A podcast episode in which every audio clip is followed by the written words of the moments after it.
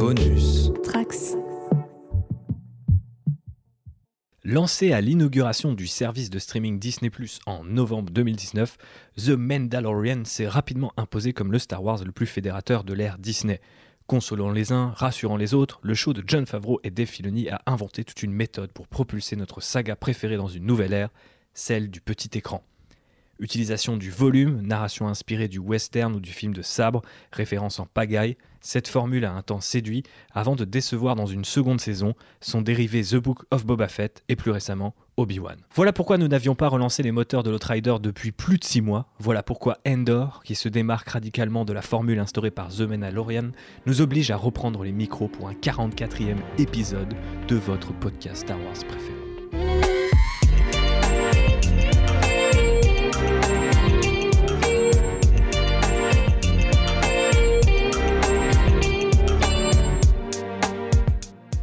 Rebienvenue à bord de l'Outrider, comme on le disait tout à l'heure. Petit disclaimer avant de commencer, on ne va pas nécessairement revenir en long, en large et en travers sur la première saison d'Endor, mais plutôt la mettre en perspective par rapport aux autres séries télé Star Wars.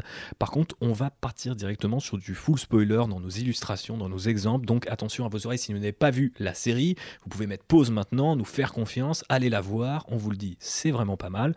Et par contre, si vous l'avez vu, je vous propose aujourd'hui d'écouter à mes côtés, moi, République, alias Thibaut Claudel, eh bien, j'ai mes alliés, mes contrebandiers de toujours. Il y a tout d'abord JB, comment ça va? Bah écoute, ça va très bien. Je suis très content de reprendre les micros pour parler d'un bon Star Wars. Eh ça ben, faisait bien trop longtemps, je n'étais pas arrivé. Et complètement. Et on rentre dans ce type de podcast où j'espère vous allez le sentir. C'est le podcast que j'appelle le podcast sourire. C'est-à-dire que vous allez entendre dans le timbre de notre voix que nous sourions. Et euh, très souriante, à ma droite aussi, il y a Phobos. Comment que ça Comment que c'est? Hello. C'est comme ça qu'on le dit sur euh, Férix. Il y a un petit accent euh, Ouais, ouais, de je- l'Est. j'ai qui- j'ai qui reconnu, j'ai Ouais. reconnu. Hmm. Mais non, mais écoute, ça va très bien. Euh, Ravi de retrouver euh, les petits couloirs et les chaises confortables de l'Outrider. Oui, tout à fait. Et C'est vrai bien, qu'on est bien assis. Euh, toujours bien assis, bien nourri. Bien on est hydraté. prêt, bien hydraté, effectivement, à important. coups de, de, de, de toutes sortes de boissons, voilà, Euh, pour vous parler donc euh, bah, de cette série Star Wars Endor qui a commencé, euh, c'était quoi, fin octobre, début novembre, peut-être? Je sais pas. Alors moi, en tout cas, je sais que j'ai mis du temps à m'y mettre. Oui. Parce que j'ai commencé la série. euh, Il y avait les 11 premiers épisodes qui étaient déjà sortis. Les 11 premiers Ouais. sur 12. Sur 12. Ouais, ouais. Ok, donc ça avait commencé le 21 septembre 2022, me fait signe Phobos, merci pour l'information. Et ça a duré quand même jusqu'au 23 novembre 2022, un jour avant mon anniversaire, ce qui est forcément, euh, bah, voilà, ça prouve que la série était faite pour moi. Euh, mais blague à part, effectivement, ça nous a tenu en, haleine- as- en haleine pardon, assez longtemps, puisque 12 épisodes contre euh, généralement les 8, euh, voire un petit peu moins, qu'on a eu euh, sur euh, Obi-Wan Kenobi et euh, Boba Fett. Après, il me semble que les.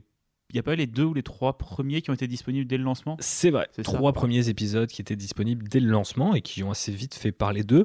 Euh, je voulais rebondir sur ce que tu disais, JB, pour qu'on se chauffe un petit peu avant de rentrer dans le dur. C'est justement un peu quel est ton. Pourquoi tu as mis si longtemps quelque part à regarder Star Wars et pourquoi nous-mêmes on met si longtemps à revenir avec Hmm. les, les micros? Euh, alors bah moi pour être tout à fait honnête, j'ai pas regardé euh, Obi-Wan parce que en fait euh, bah, Boba Fett euh, m'avait vraiment dégoûté de la formule Star Wars euh, en série télé.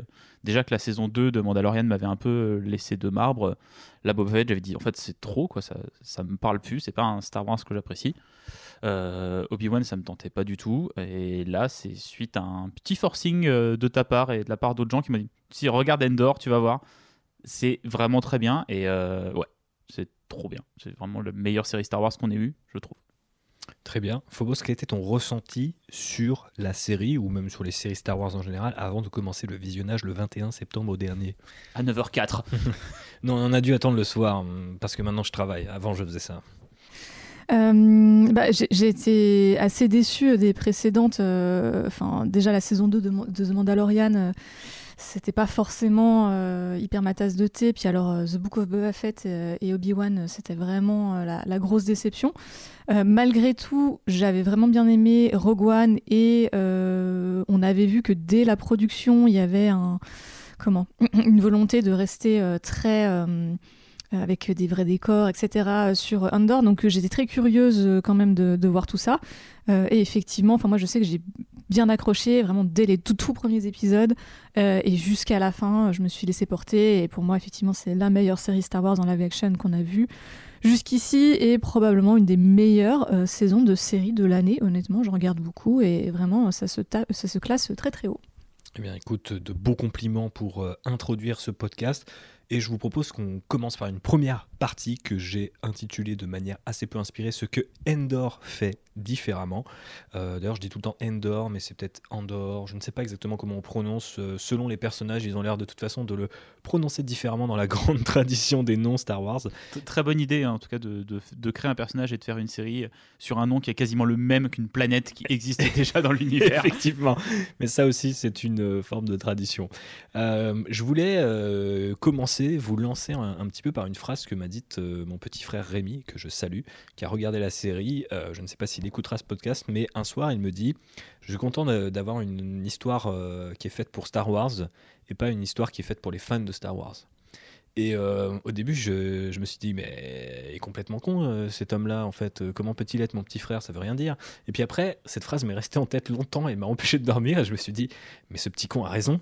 Et effectivement, ça fait quand même des mois, peut-être même des années, qu'on n'a pas eu une histoire Star Wars qui existe en elle-même euh, et qui donc se passe un petit peu voilà de connexion, de clin d'œil, de référence, en tout cas de tout ce qu'aujourd'hui on appellerait je sais pas le côté méta euh, filmique, euh, je sais pas comment on dit télévisuel pour les séries, mais effectivement Endor a l'air de se passer de tout ça.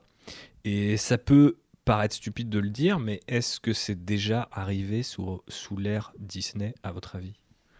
Euh, bah, déjà, euh, juste pour rebondir sur un truc euh, que disait Phobos tout à l'heure, en fait, avant d'être une bonne série Star Wars, c'est au moins une bonne série. Oui, et tu penses que ça explique peut-être pourquoi aussi elle a cette aura-là? je, bah, En fait, je pense que tu peux, tu peux apprécier pleinement cette série-là sans pour autant être un fan de Star Wars. Mhm. Et sans avoir ce truc de ah, c'est une série qui me parle parce que ça fait des clins d'œil, ça référence tel personnage, ça référence tel truc que je connais. La série fait pas ça en fait. Euh, elle raconte son histoire, qui est une bonne histoire, euh, avec euh, des bonnes scènes, des bons personnages, des bons dialogues. Et je pense que avoir ça, c'est déjà très bien par rapport à ce qu'on a eu avant, parce que toi, il n'y a pas de gros clins d'œil. Hé, Boba Fett, le Sarlac, regarde, on va te montrer. Il n'y a pas ce truc-là qu'il y avait eu dans les séries avant, et il n'y a pas non plus le alors c'est un peu fort ce que je veux dire, mais il n'y a pas un peu la tartine de bons sentiments de Mandalorian de regarder le pauvre Dinjarin qui s'occupe de son petit bébé Yoda. Mhm. Euh, c'est une série, j'ai trouvé qu'il y a des thématiques très adultes mhm. et euh, qui les assume complètement en fait. Très bien. Phobos, sur ce sujet ou ces sujets Ouais, et en fait, euh, bon, et on, va le dire quand même. Enfin, je veux dire, dans Andorre, il y a aussi des références à l'univers Star Wars qu'on connaît. Il y a le personnage de Mot Motma, par exemple, qui, qui est très présent. Euh, mais pour autant, si tu ne connais rien à Star Wars, je pense que tu peux quand même rentrer dans la série de la même manière que tu peux commencer à mater euh, une série d'espionnage qui se passe, euh, je sais pas, en URSS ou quoi, où tu vas peut-être pas tout comprendre, toutes les, intrigues et les conséquences, mais au final, en fait, tu t'y tu, adaptes et tu, vas facilement rentrer dedans.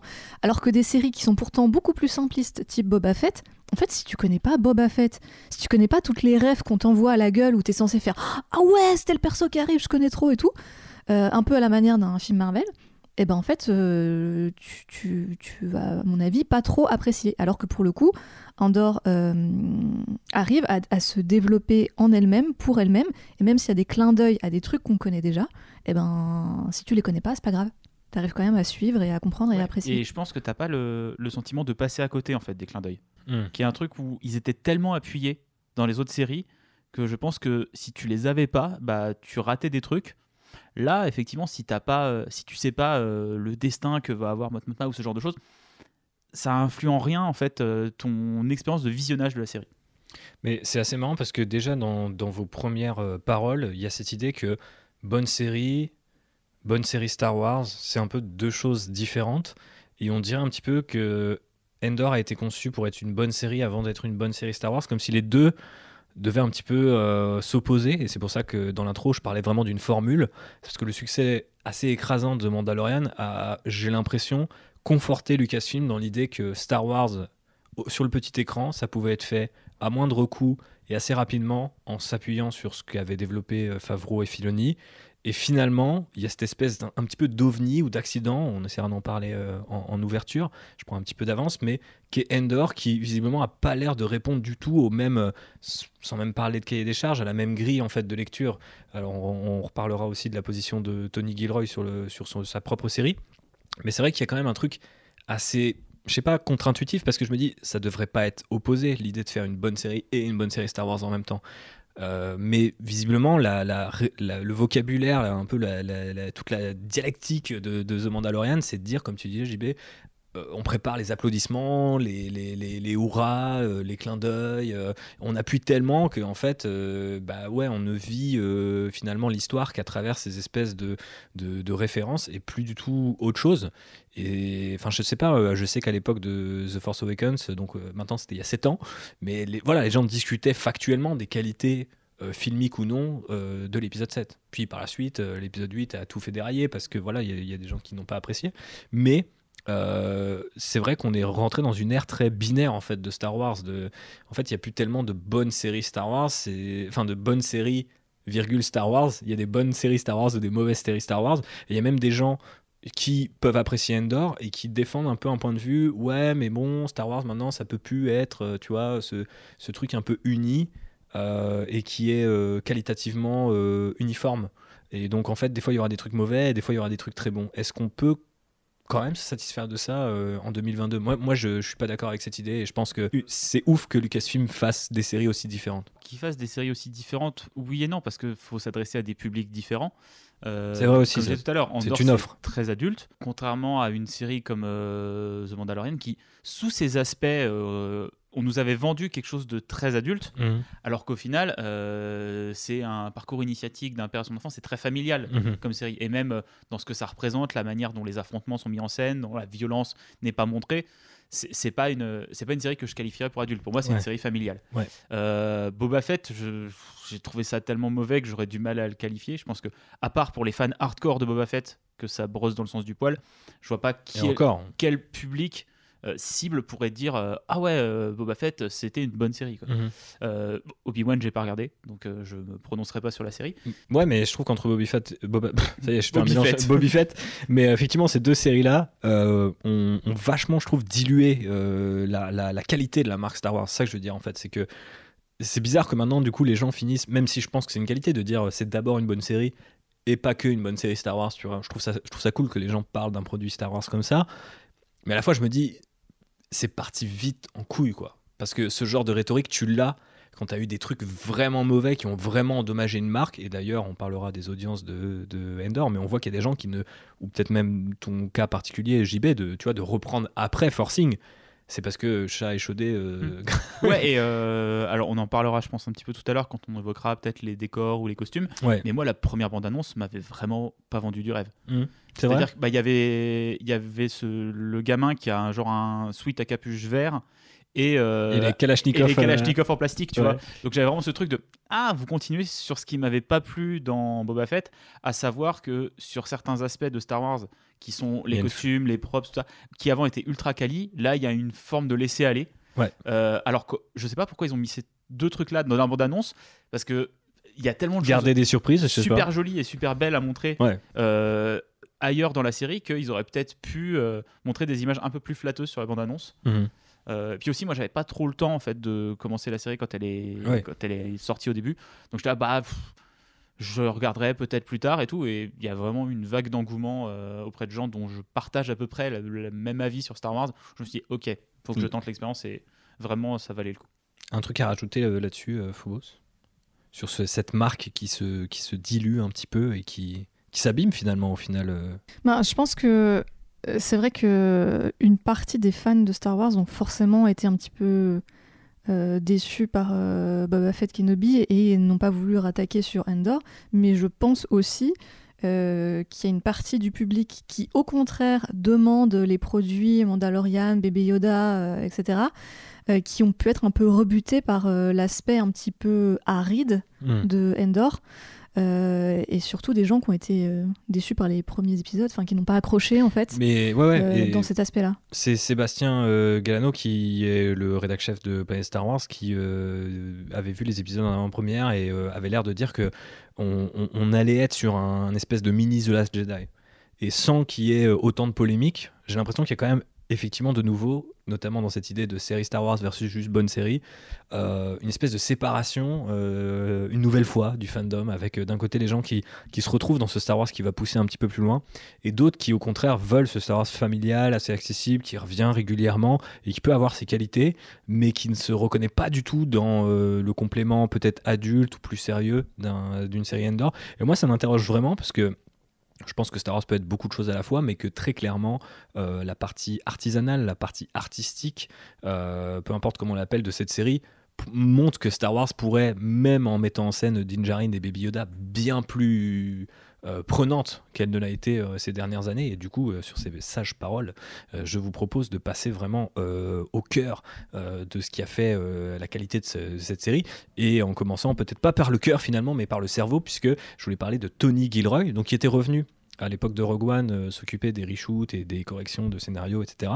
euh, et qui euh, aurait eu comme consigne euh, eh euh, de, à ses équipes de mettre complètement de côté leur révérence à Star Wars, qu'il qualifie dans une interview, je crois, qui a été donnée à Hollywood Reporter, du- d'une vraie, vraie qualité. hein. Il dit, voilà, Star Wars a la capacité de, voilà, de séduire les gens et de les, un peu les bousculer dans leur cerveau. C'est une preuve de, de, force, sans mauvais jeu de mots. Mais ça peut aussi, dit-il, un peu voilà, corrompre, influencer les artistes, les artisans invités sur le projet. Et euh, c'est ce qu'on voit ces dernières années, j'ai un peu l'impression. Bah ouais, parce que je pense que si euh, en tant que créateur, euh, tu arrives sur cette licence et euh, le- la première chose qu'on te dit, que te dit la production, la, ta hiérarchie ou quoi, c'est attention, faut pas choquer les fans. Bah en fait, ta marge de manœuvre en tant qu'artiste, elle est vachement plus réduite Ouais. parce que tu vas pas oser prendre de risques, tu vas pas oser tenter des choses parce que tu as peur d'un retour du fandom et comme on a pu voir, il- qui est injustifié et ultra violent. Mhm. Et du coup, tu penses pense que, que- même inconsciemment, les gens se limitent finalement Ouais, dans- ouais, dans- ou pas forcément se limite, mais ouais, y a des- ouais, ils osent pas certains trucs et, euh, et ils se brident, ouais, euh, je pense, sur certains choix, certaines décisions, ou même, même sur certaines propositions qu'ils pourraient faire, tu vois, Mhm. ou de dire, bah non, ça sert à rien que je propose ça euh, à Lucasfilm parce qu'ils vont dire non, ça sert à rien que je propose ça à Disney, ils vont jamais en vouloir. Alors que là, de, quand ton premier mot, euh, quand tu dis à tes équipes, non mais euh, pensez pas, vous allez faire un hommage à Star Wars, pensez d'abord, vous allez faire une bonne série dans l'univers de Star Wars Ouais. je pense que c'est pas la même consigne en fait que tu donnes et euh, ça permet peut-être de libérer un peu la créativité des gens. T'es d'accord avec ça, euh, Phobos? Ouais, ouais, et je pense que même sans le côté un peu autocensure, euh, en fait, j'ai en tête euh, cette image-là qui est beaucoup circulée sur les réseaux à l'époque de l'épisode euh, 9, il me semble, où euh, ces deux petits gamins euh, qui jouent avec des jouets Star Wars.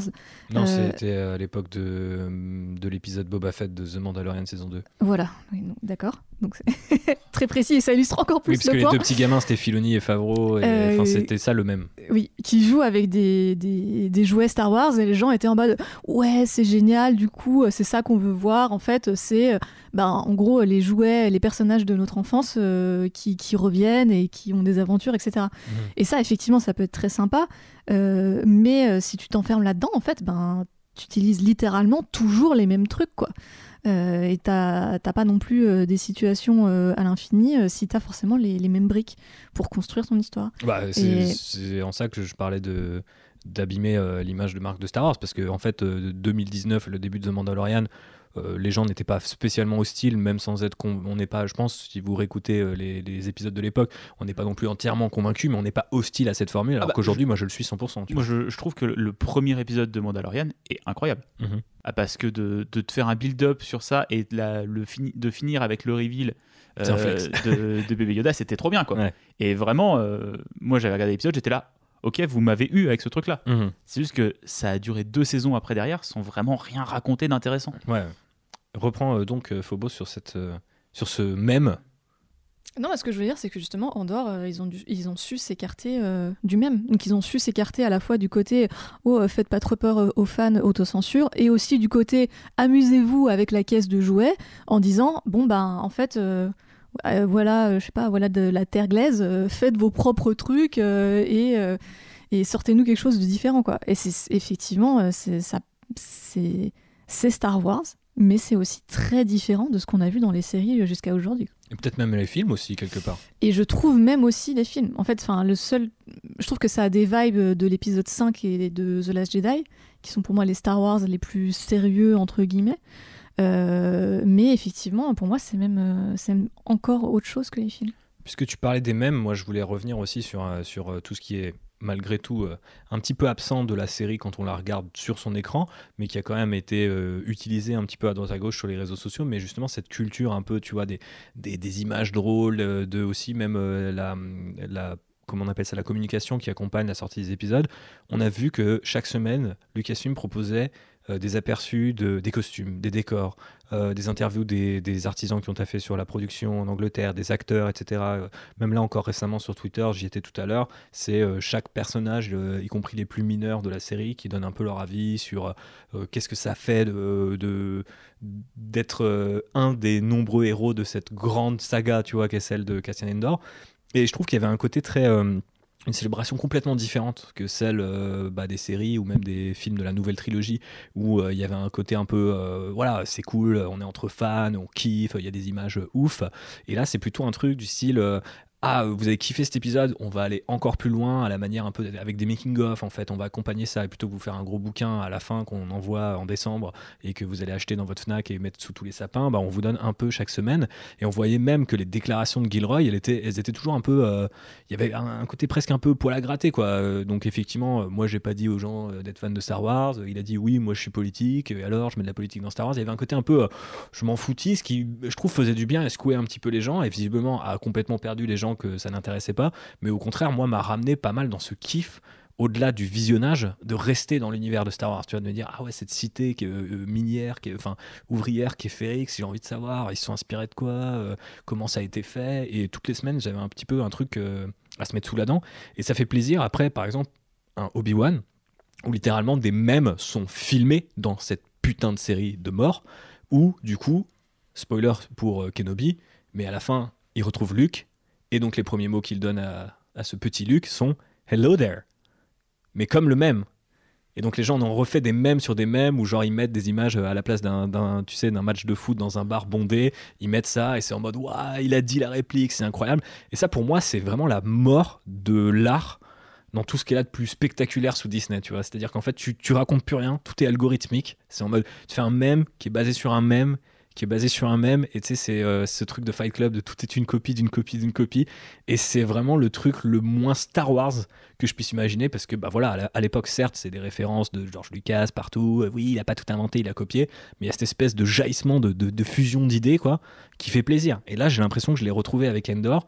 Et la dernière fois que je l'ai eu, c'était sous The Last Jedi. C'est certain, on va beaucoup faire des parallèles avec l'écriture de Ryan Johnson, peut-être mais même The Last Jedi a l'esthétique de la nouvelle trilogie, qui finalement est assez peu euh, différente de ce qu'on a pu avoir euh, précédemment. Alors que là, avec Endor, j'ai vraiment l'impression qu'ils ont poussé plus loin euh, certaines idées, et notamment en utilisant les différents corps de métier bah, le mieux possible. Est-ce que JB, tu voulais rajouter un truc avant qu'on passe justement à ces différents corps de métier?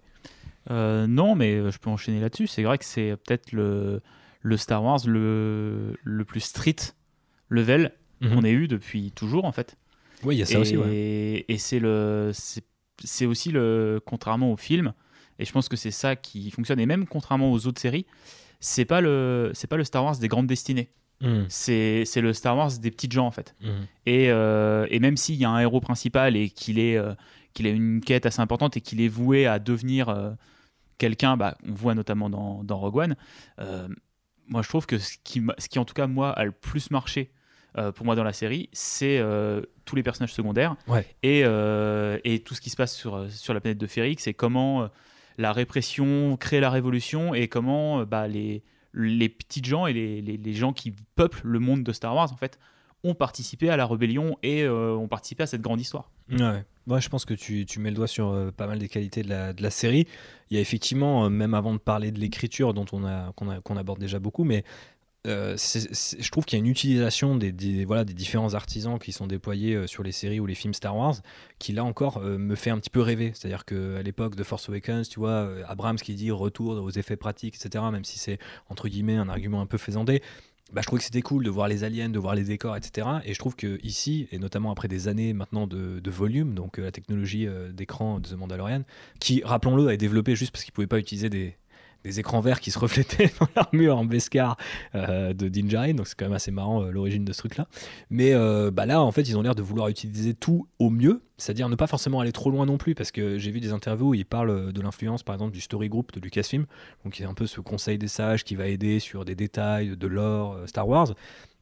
Et là, par exemple, ils, disent que voilà, ils sont venus avec cette idée de, il y aurait toute une trajectoire d'un personnage de l'Imperial Security Bureau. Il faut qu'on connaisse à peu près à quoi ça ressemble, est-ce que ça pourrait ressembler à ça, etc. Et ils ont fait pas mal de propositions.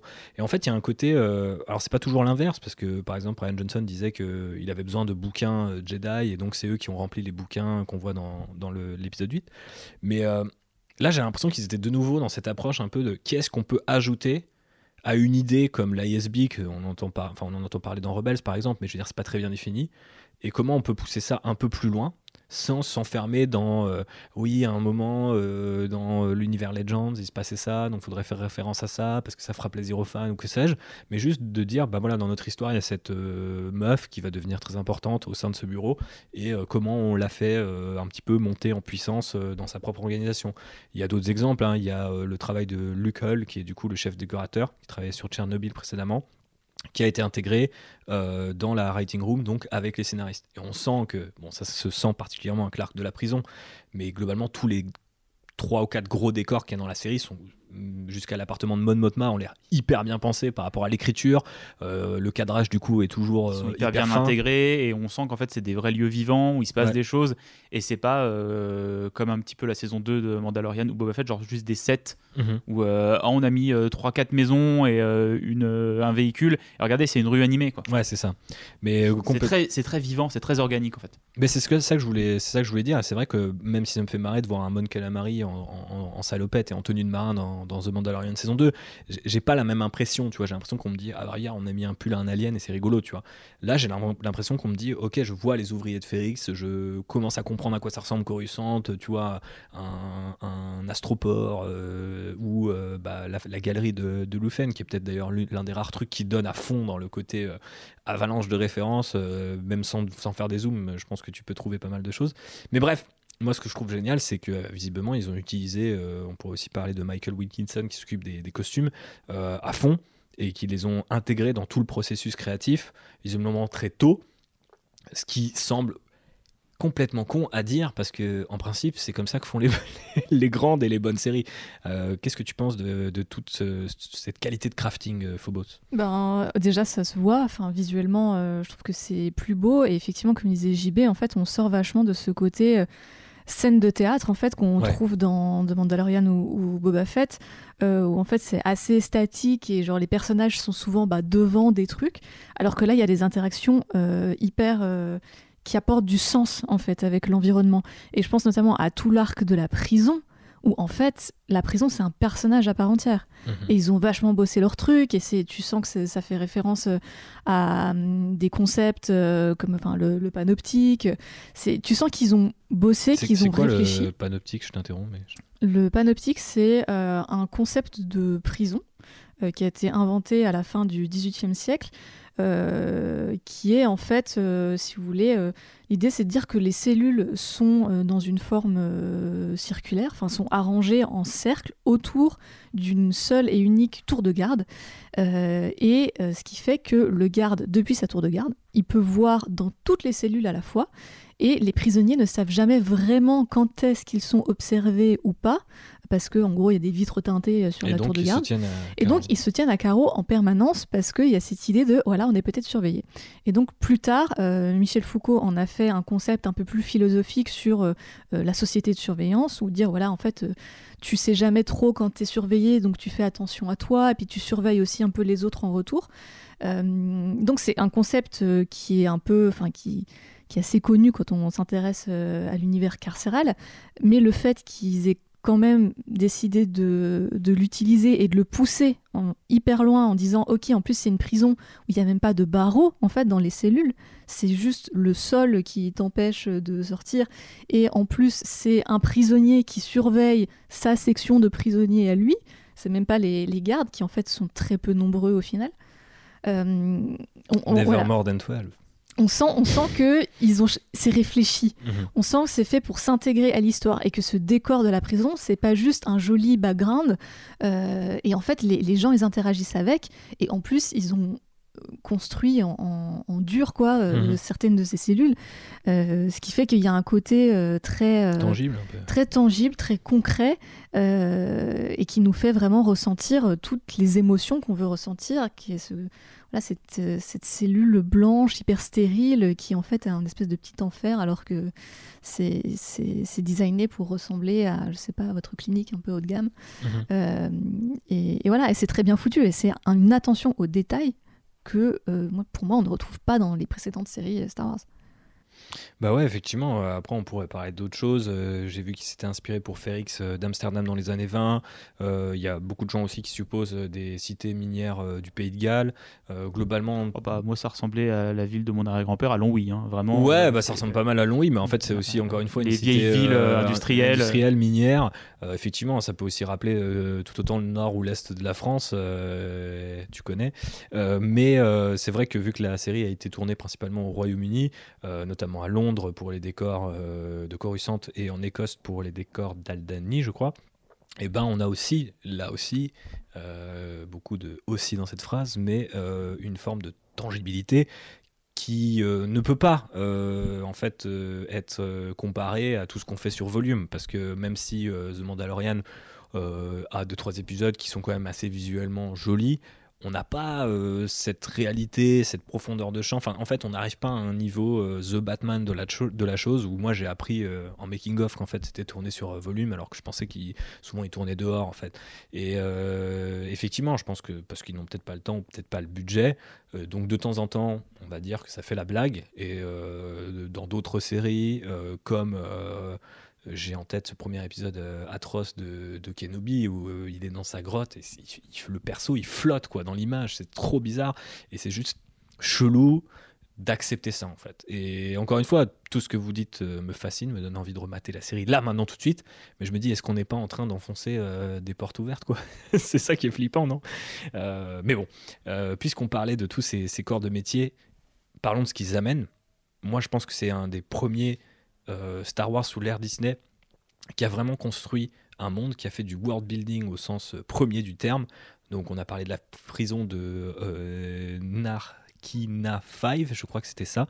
Euh, on a parlé de Férix. Euh, on peut aussi passer euh, bah, par des détails comme euh, bah, euh, le passé de, hum, mince de Cassian Endor ou encore euh, bah, des petits trucs comme euh, comment il torture euh, Bix euh, Kalin avec, euh, Avec du son et- ouais du son et tu vois c'est ce genre de truc où tu te dis je crois que ça fait référence à rien de connu et en même temps je kiffe. Genre je, je- je- parce que ça me paraît Star Wars ça aussi tu vois de de- d'inventer des nouveaux trucs et de se dire alors euh, je, je, suis pas un bandeur de, de techniques de torture hein, rassurez-vous mais je, je me disais tiens euh, les mecs effectivement vont pousser le vice jusqu'à là et ça force le respect ça crée quelque chose de de confiant en fait j'ai l'impression que l'histoire est, est confi- a confiance en elle-même Ouais, et ce puis qu'elle peut c'est- amener Mine de rien, c'est un truc un peu. La, la torture par euh, l'Empire, c'est quelque chose qu'on a déjà vu dans Star Wars. Ouais, avec, avec, des euh, droïdes euh, avec des petites euh, voilà, mais aiguilles. on n'a jamais trop vu ou su ce que c'était. On sait juste que Han Solo, il se fait torturer sur la Cité des Nuages, mais on sait pas ce qui lui arrive. Quoi. Alors que là, ils ont poussé le truc en OK, voilà par exemple une des tortures que peut pratiquer le- Mhm. l'Empire.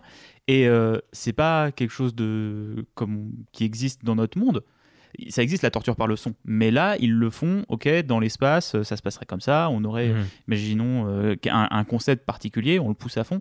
Et je, c'est un truc qui est tangible, qu'on comprend, qu'on assimile facilement à l'Empire, mais c'est nouveau. Ouais.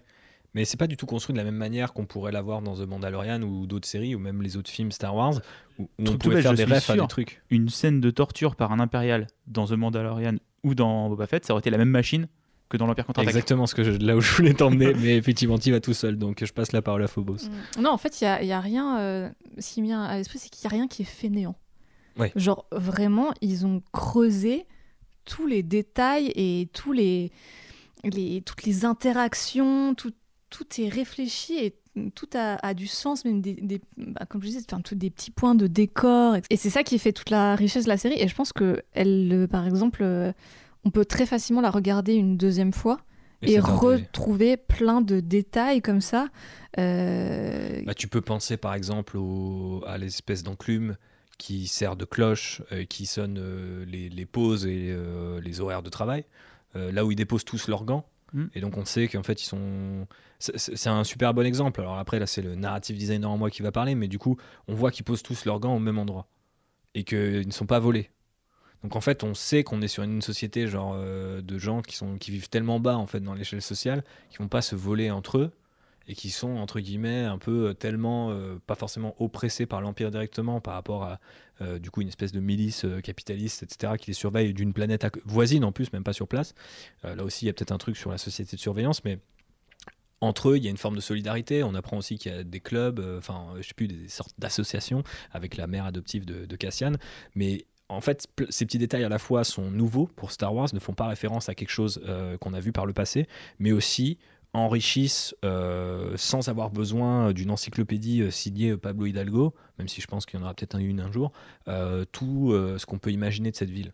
Donc ils laissent les gants et leur matos à l'air libre parce que euh, c'est une société euh, où on est euh, finalement assez bas sur l'échelle et tous très égalitaires et, on voit qu'il y a une solidarité qui se crée jusque dans la défiance en fait à l'Empire dans les derniers épisodes et même, dans les, par le passé d'ailleurs on le voit à un moment. Et il y a un truc qui, pouvait me gêner aussi un peu dans les films Star Wars et dans les précédentes séries aussi, c'est le côté passage obligatoire du marketing où en fait euh, quand tu designs un nouvel objet ou un nouveau robot, un nouveau truc, euh, il faut que tu puisses faire euh, la figurine, la peluche, mm. le machin, le produit dérivé.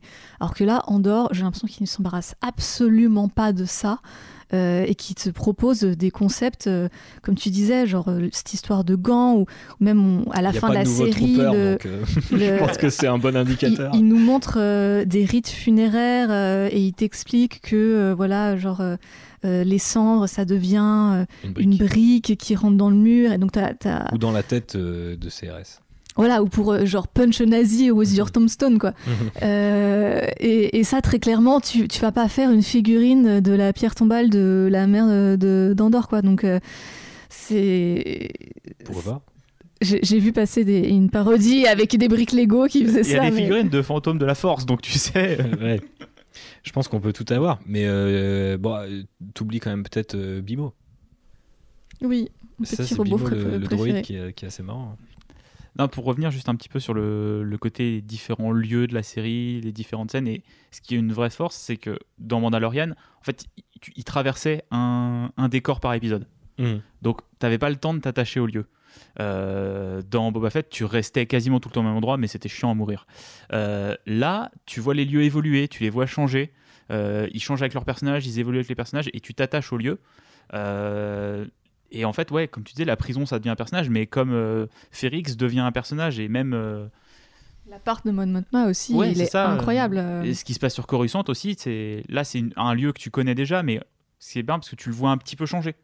Tu, vois que c'est pas tout à fait le Coruscant que tu as connu dans les films. Mais de toute façon, à part le Sénat, tu reconnais. Enfin, il n'y a pas d'endroit euh, que hmm. tu as déjà vu. Enfin, même le ciel ne ressemble pas forcément tout à fait à ce qu'on a eu par le, par le passé.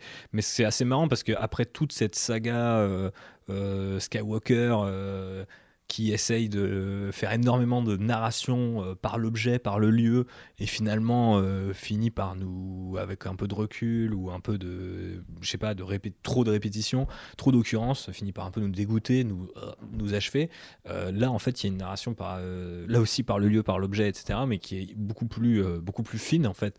Et, et, je trouve qu'on pourrait pas imaginer plus grand écart entre ce truc du making of de Rise of Skywalker où t'as as Abrams et, Etherio qui sont là il nous faut un objet euh, pour aller euh, du point A au point B et ils regardent il y a une dague il y a un triangle et en fait tu sens que l'objet il est interchangeable et donc tu sais qu'on est sur ce genre de narration.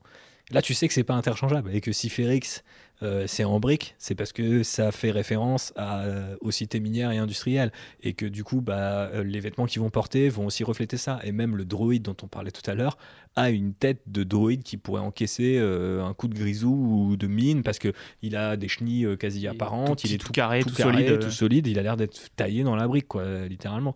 Donc je trouve qu'il y a effectivement une sorte de consistance qui, moi, aujourd'hui, m'impressionne et me fait beaucoup plus plaisir qui est un truc un peu flashy et que j'ai pu aimer et que sans doute si c'est bien fait, je continuerai d'aimer pour quelques années encore.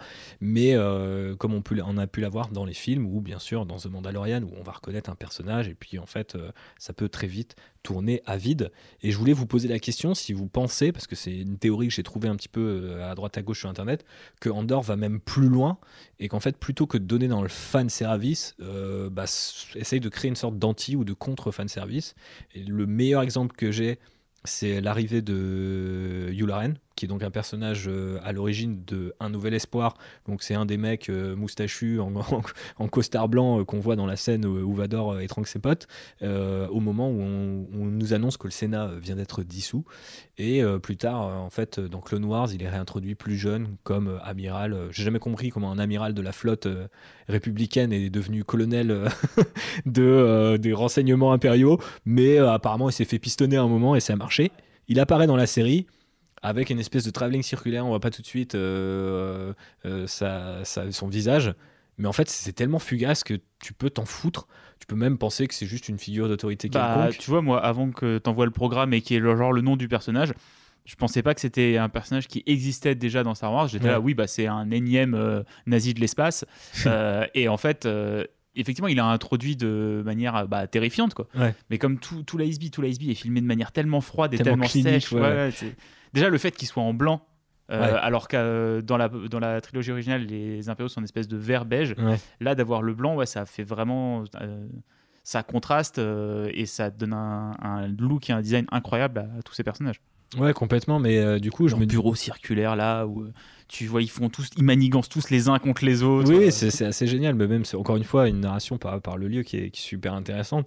Et euh, effectivement, ces, ces, lieux finissent par s'imposer à nous-mêmes et euh, avoir une propre vie, comme tu le disais tout à l'heure. Mais moi, ce que je trouve ça. c'est une salle de réunion en panoptique parce qu'ils savent pas qui le surveille. tout à fait. Mais on aura appris un terme super balèze euh, grâce à Phobos, donc merci pour ça. Mais ouais, non, je sais pas. Enfin, moi, ça m'a fait marrer parce que je me suis dit, soit c'est un peu, tu sais, des exécutifs de chez, enfin, des cadres de chez Lucasfilm je, vais éviter l'anglicisme, qui, euh, tu vois, force, qui dit Ouais, bon, ok, les gars, vous faites comme vous voulez, mais de temps en temps, il faut quand même filer un petit nugget parce que euh, sinon, on a toute une génération de créateurs de contenu qui n'ont rien à dire sur YouTube. Donc, mettez-moi Yularel. Et du coup, après, t'as Gilroy ou euh, ses réalisateurs qui font Ok, vas-y, on va faire un travelling circulaire pourri sur le mec. De toute façon, rien à foutre. il a pas le look d'un nouvel espoir, il a pas le look de, de Clone Wars parce que c'est impossible à refaire. Et on va pas investir dans ta technologie affreuse pour ressusciter les morts. Donc, donc voilà. Donc, je me suis demandé, genre, est-ce que c'est le passage au jeu obligé? Est-ce que c'est au contraire une espèce de ouais ok on est d'accord ça a du sens mais on va pas en faire des tonnes? Et puis c'est plus ça. Hein. Ouais. Et euh, mais j'avais un autre exemple qui est encore plus drôle, c'est que par exemple euh, tu vois la présence du lait bleu qui est utilisé vraiment euh, pour infantiliser euh, un des personnages. C'est, en, cherchant un peu loin et en faisant le, là pour le coup, euh, tu vois, le, le, podcasteur un peu finot de 30, de 30 piges avec une barbe, moi aussi je, suis fidèle à mon cliché, mais est-ce que quelque part ce serait pas une sorte de métaphore pour expliquer en quoi les références nous infantilisent? Tu es parfait dans le rôle. Oui, c'est à s'y méprendre oui, enfin moi je suis très contente qu'ils aient pas choisi euh, de faire euh, du fan service à fond et qu'ils euh, aient décidé d'arrêter d'alimenter l'industrie YouTube, genre les 27 références de l'épisode 4 parce 27 preuves pourquoi Luten est un Jedi. Ah oui, alors celle-là, elle existe. Ils ont vraiment dû aller loin, tu vois, il y a 6 ans de ça à se mettre sous là-dedans. Donc, donc moi je, suis très contente que, qu'on s'éloigne de ça. Et effectivement, moi, Yularen, très honnêtement, je n'avais aucun souvenir de Steve, donc en fait quand il est arrivé, je me suis dit un peu comme JB, genre juste euh, ah ouais genre ils font une mise en scène parce que genre c'est un grand méchant effectivement c'est genre le N plus 2 euh, de la nazie de l'espace qu'on suit Ouais, mais complètement. Enfin, moi, je trouve que c'est, cet exemple, euh, il est quand même finalement assez parlant. il y en a peut-être d'autres, vous nous les mettrez en commentaire ou sur les réseaux sociaux.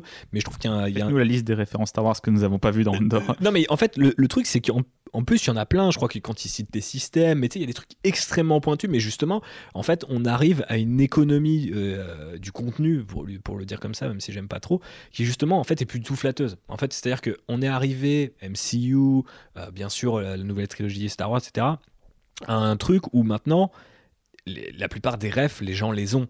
C'est-à-dire qu'en fait, euh, par exemple, euh, je ne sais plus qui de vous deux disait euh, il y a Mon Mothma, donc c'est quand même une référence. Mais je veux dire, Mon Mothma aujourd'hui, c'est plus une référence dans Star Wars. Je veux dire, elle apparaît dans Rogue One, elle apparaît dans Le Retour du Jedi, elle devait apparaître dans, dans à l'origine La Revanche des Sith avec la même actrice qui joue dans Endor, mais elle est aussi dans Rebels. Enfin, je veux dire, c'est plus- un, c'est un personnage euh, qui est important dans la galaxie des ça, personnages Star Wars, c'est- non mais co- comme euh, Forrest Whitaker. C'est ça. Mais je veux dire, voilà, c'est des, des- des marqueurs un petit peu maintenant en fait. C'est pas tout à fait encore un truc de notoriété publique, je suis d'accord avec, euh, avec vous, mais il y a quand même un, un truc de l'ordre du ouais, tu vas deux secondes sur YouTube ou sur Wikip- Wikipédia et t'as compris. Là, quand ils te citent euh, des noms de planètes et de systèmes et que toutes sont héritées de vieux trucs, et euh, je crois que d'ailleurs les planètes c'est un des trucs qui est resté canonique quoi qu'il arrive. C'est-à-dire que le nom des planètes, aujourd'hui c'est toujours canonique.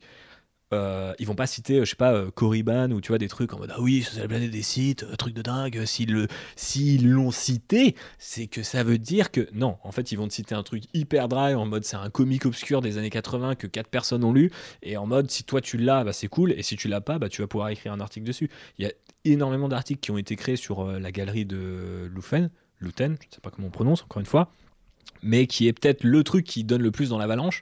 Mais encore une fois, du coup, c'est jamais filmé. C'est-à-dire qu'en fait, ça fait partie du décor. Et après, bah, tu as des gens qui ont dû faire des arrêts sur image, etc. Et du coup, j'emprunte un peu la formule de JB de si on avait été dans un Mandalorian avec ce personnage, il aurait fait genre Hmm, la coiffe d'une reine Naboo. Tiens, tiens, tiens. Et puis il l'aurait reposé, tu vois. Et donc en fait, là, c'est non, c'est fugace, c'est dans un coin. Et d'ailleurs, je crois qu'il y a même des références à Indiana Jones dans cette euh, putain de galerie. Il me semble qu'il y a le fouet, les bottes, le chapeau, Oui, euh, dans je- des- de la carbonite ou des trucs comme ça. Quoi. Justement, en fait, cette galerie, elle n'a pas été remplie parce que tu avais Favreau ou Filoni qui se sont dit alors je vais vous faire la liste des objets que vous allez mettre. Euh, Gilroy, il allait voir euh, les mecs de, du service euh, décoration et il leur a dit euh, bon ben J'ai un personnage qui a j'ai une galerie euh, comme j'ai une galerie d'art à remplir, euh, remplissez-moi le truc. Et Mhm. donc euh, ils sont allés dans les archives forcément de Lucasfilm, euh, et ils sont allés pêcher des trucs de Star Wars, mais aussi euh, d'autres films euh, comme ça. Mais ça n'a pas été intégré, on va dire, euh, dans le scénario pour que effectivement il y ait une remarque sur euh, la coiffe de Padmé ou je sais pas quoi. Mhm. Et du coup, je trouve que ça fait toute la différence. Ah, c'est- J'allais dire, c'est c'est la différence de- d'intégrer des décorateurs dans ton story group plutôt que d'arriver à la fin avec ton scénario prêt, avoir ton décorateur. Ok, il me faut 25 références à Star Wars dans des objets de déco. Mhm. Ouais, bah, je pense qu'ils ont essayé de faire les choses un peu différemment et que même si euh, à les dire comme ça à l'oral, on dirait que la différence est minime, je pense que l'impact à l'écran, euh, en fait, ça fait toute la différence. Et euh, je pense qu'on l'a beaucoup vu dans Obi-Wan et dans Boba Fett particulièrement. Finalement, ces espèces de références remplacent le scénario petit à petit. Et on sait, hein, il y a des exécutifs, euh, encore une fois, des cadres de Disney euh, et des déclarations de certains de leurs réalisateurs, je pense à John Watts, je pense aussi à John Favreau, qui ont l'air de dire on est dans l'ère du euh, de la rêve, du clin d'œil, du caméo, de l'easter egg. Les films sont conçus pour aller de l'un à l'autre et l'histoire n'est finalement qu'un fil pour les, les connecter entre eux. Et quand on voit des Spider-Man No Way Home ou des choses comme ça, on sait qu'entre guillemets, il y a une économie euh, qui n'est plus du tout parallèle dans l'empire Disney, qui est extrêmement lucrative et extrêmement populaire. Et donc finalement, pourquoi s'emmerder? On va faire une IA où on va appeler John Favreau pour faire un scénar ultra minime, mais dans lequel il y a moyen de mettre 5 références, euh, donc une toutes les 4 minutes.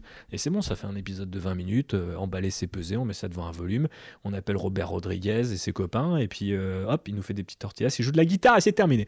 Eh bien, ça ne se passe pas comme ça avec monsieur Tony Gilroy, qui du haut de sa stature de New-Yorkais, a décidé que non, il fallait faire les choses sérieusement. Et, Et- on l'en remercie. Et on le remercie euh, chaudement. Tout à l'heure, euh, je, vais, je vais changer un petit peu l'ordre du conducteur en direct. Attention, petite pirouette, ne faites pas ça chez vous. Mais euh, tu parlais du rythme, JB, parce que je crois que tu as eu du mal un petit peu à rentrer dans les premiers épisodes. Mais en même temps, tu, tu, tu, tu laissais entendre que ça permet aussi de, de, vi- de laisser vivre un peu ces décors et ces gens. Ouais, en fait, j'ai eu, alors, j'ai eu du mal avec le premier épisode aussi parce que je l'ai regardé en étant extrêmement fatigué et je me suis endormi devant. Euh, c'est pas grave parce que j'ai quand même eu envie de le revoir. Et euh, c'est vrai que le, C'était comme un rêve distant. voilà, non, le premier épisode est un peu. J'ai trouvé les deux premiers sont un peu lents, mais ils mettent du temps à placer des choses qui reviendront par la suite et qui prendront sens plus tard. Mhm. Donc quand tu arrives à la fin de la série, au final, tu as trouvé que ce rythme un peu lent au début, bah, c'était une bonne chose. Ouais. Mais je pense qu'en premier abord euh, sur la série, tu débarques, tu regardes ça, c'est De la même manière qu'on vous fait pas une critique épisode par épisode, quand vous avez trois premiers épisodes et vous savez qu'il y en avait 12, arrêtez de donner votre avis sur Twitter toutes les 5 minutes pour dire que c'est lent ou que vous auriez pu écrire les trois premiers épisodes en un seul épisode avant que la saison soit terminée parce que vous passez pour des gros débiles. Alors Hmm. potentiellement, c'est sûr qu'on pouvait raccourcir ces épisodes, je veux bien le concevoir, mais souvent c'est qu'il y a une raison. Si on fait les choses aussi lentement. Tu vois, par exemple, je sais pas, sur House of the Dragon, il y a des ellipses, des fois ça choquait les gens, et au final, ça a pris tout son sens sur la fin de la, série. Je trouve ça dommage qu'on ait aussi dans cette ère de la consommation un petit peu, tu vois, hebdo de j'ai eu ma dose de Star Wars mais c'était pas assez bien parce que c'était trop long et qu'il n'y avait pas assez de références ou euh, que c'était chiant ou que, que- peu importe insérer n'importe quelle critique d'un épisode d'une série Star Wars ici mais moi ce qui m'emmerde c'est que je me dis en fait quelque part il y, a- aussi ça qui joue contre Star Wars aujourd'hui quoi cette idée que en fait oui les gens euh, enfin tu vois je me, mets à la place d'un cadre un peu flippé de Lucasfilm ou Disney je vais sur Twitter et je vais regarder les gens ils veulent pas qu'on passe du temps dans Star Wars ils veulent voir tout de suite euh, Din Dark Vador euh, Luke mettez un des trois oui, mais là, mec, on fait un truc qui se passe 500 ans avant. J'en ai rien à foutre. Trouvez une, une raison, trouvez un holocron, trouvez un hologramme. Euh, et, ça, ça fait mal aussi au rythme des séries. Bah, le, premier épisode, euh, te... moi, m'a énormément donné envie de voir la suite, mais pas de la même manière que le premier épisode de Mandalorian, qui termine sur un truc genre, hé, tu veux voir la suite? Rendez-vous la semaine prochaine, tu vois. Mm. Là, c'est plus, ah ok, d'accord, ça va me raconter quelque chose, il va falloir que je m'investisse en fait dans la série pour l'apprécier. Et, euh, et en fait, moi, ce qui m'a un peu dérangé au début, c'est les flashbacks. Je vois que les flashbacks sur la jeunesse de Cassian, je les ai pas trouvés très inspirés. Et, et ils étaient vraiment, je trouve, en décalage avec le reste de la série. Et j'étais là, ah, vous avez pris 10 minutes pour me faire du flashback J'aurais préféré 10 minutes de ce qui se passe dans la du série. reste, ouais, peut-être. Après, moi, je trouvais ça intéressant que c'était là aussi la première fois qu'on avait un dialecte euh, indigène qui n'était pas sous-titré. Mm. Euh, ou qui était Bon, pas, moi, je comprends euh, pas l'anglais, donc tu sais, euh, je sais pas ce qui se passe la plupart du temps dans les séries. Juste une forme, justement, un peu, tu sais, ils vont parler un peu, puis au final, ils vont parler anglais. Enfin, tu Mm. vois, il y a un Il y a deux, il y a deux traducteur, phrases, et puis après, oh, c'est bon. C'est ça. Et je trouvais que c'était assez, dans, dans cette aridité, encore une fois, je trouve que c'était, c'était assez beau. Les costumes étaient assez cool, parce que ça rappelait à la fois les tenues rebelles, mais en même temps un truc un peu plus, tu vois, genre effectivement peut-être plus, mo- moins moderne, moins spatial, mais c'est quand même les couleurs et les textures très Star Wars. Et puis tout ce que ça raconte euh, en creux, tu vois, Bah, de c'est ça, dire. en fait. Je trouve euh, que le, c'est, c'est ça, c'est que le début des flashbacks, je les ai trouvés un peu vides. Par contre, la conclusion qu'ils amènent et ce sur quoi ils se terminent hmm. est hyper bien et prend tout son sens sur le, la durée de la série et explique plein de choses sur le personnage de Cassian et c'est hyper bien. Ouais. Mais voilà, c'est une série qui prend son temps. Et c'est pas mal aussi. Ah, c'est une très bonne chose. Donc comme. C'est euh, juste que j'étais plus habitué à ça avec Star Wars. bah, bien sûr. Donc au bout du premier épisode, j'ai waouh Non mais je Qu'est-ce comprends que voilà, on n'est plus habitué ou qu'on ait envie de, de se jeter sur euh, euh, Twitter. Mais tu vois, je comprends qu'ils aient mis les trois premiers épisodes, par exemple. En, en Ouais. première diff, tu vois, de Ouais. balancer les trois en même temps.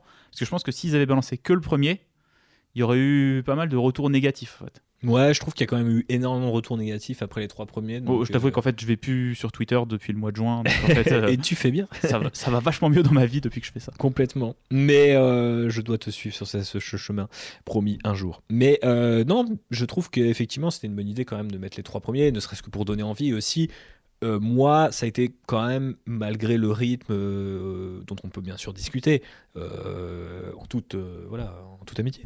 Mais je pense que c'était une note d'intention assez forte, en fait, de prendre les trois épisodes. Tu vois, par exemple, la scène où, du coup, Cassian Endor, il attrape le flingue et il bute ces deux types, tu vois, de sang-froid. Et je me disais, c'est marrant, ils refont la, la- la scène d'ouverture de Rogue One où ils tuent un type de sang-froid. Et on te dit, attention, c'est pas n'importe quel rebelle, tu vois. Et là, j'ai l'impression que ça relégitimait, tu vois, le perso dans ce côté.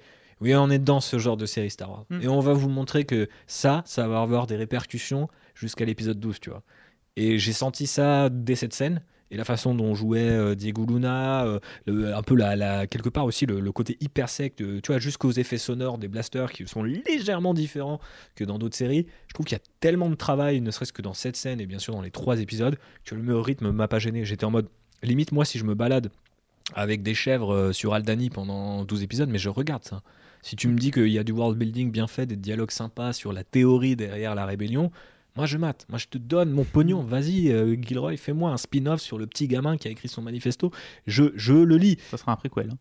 Ouais, bon, j'en veux pas vraiment, vous comprenez ce que je veux dire, c'est que c'est quand même suffisamment fait avec assez de craft et assez de, de sincérité et de confiance. Je pense que c'est important d'avoir confiance aussi en son histoire. C'est la première fois que Star Wars me montre avoir autant confiance depuis longtemps, et donc ça m'a fait plaisir. Qu'est-ce que toi, Phobos, t'as pensé de ce rythme? Est-ce qu'il t'a un petit peu embêté? Et si tu veux embrayer, par exemple, sur la structure en arc ou quoi, bah n'hésite pas. Euh, moi, il m'a pas embêté, comme je disais au début du podcast. euh, j'ai vraiment accroché dès le début. Euh, et en fait, je pense que, enfin, je regarde beaucoup de séries et donc en fait, ça m'a pas choqué qu'il y ait ce rythme un petit peu lent et tout, parce que pour moi, c'est, ça fait partie de ce genre de série, en plus un peu ambiance, un peu thriller, où t'es bazarder au milieu d'une intrigue et c'est à Mm. toi d'être un peu intelligent. En fait, la série te prend pas par la main, la série te prend pas pour un con euh, et compte vraiment sur l'intelligence de son spectateur, la mémoire de son spectateur et le fait que c'est à toi de faire un petit peu euh, les connexions et te laisser embarquer. Et, du coup, j'ai vachement apprécié ça, euh, y compris les, les flashbacks. Voilà, je, vraiment, j'ai tout aimé.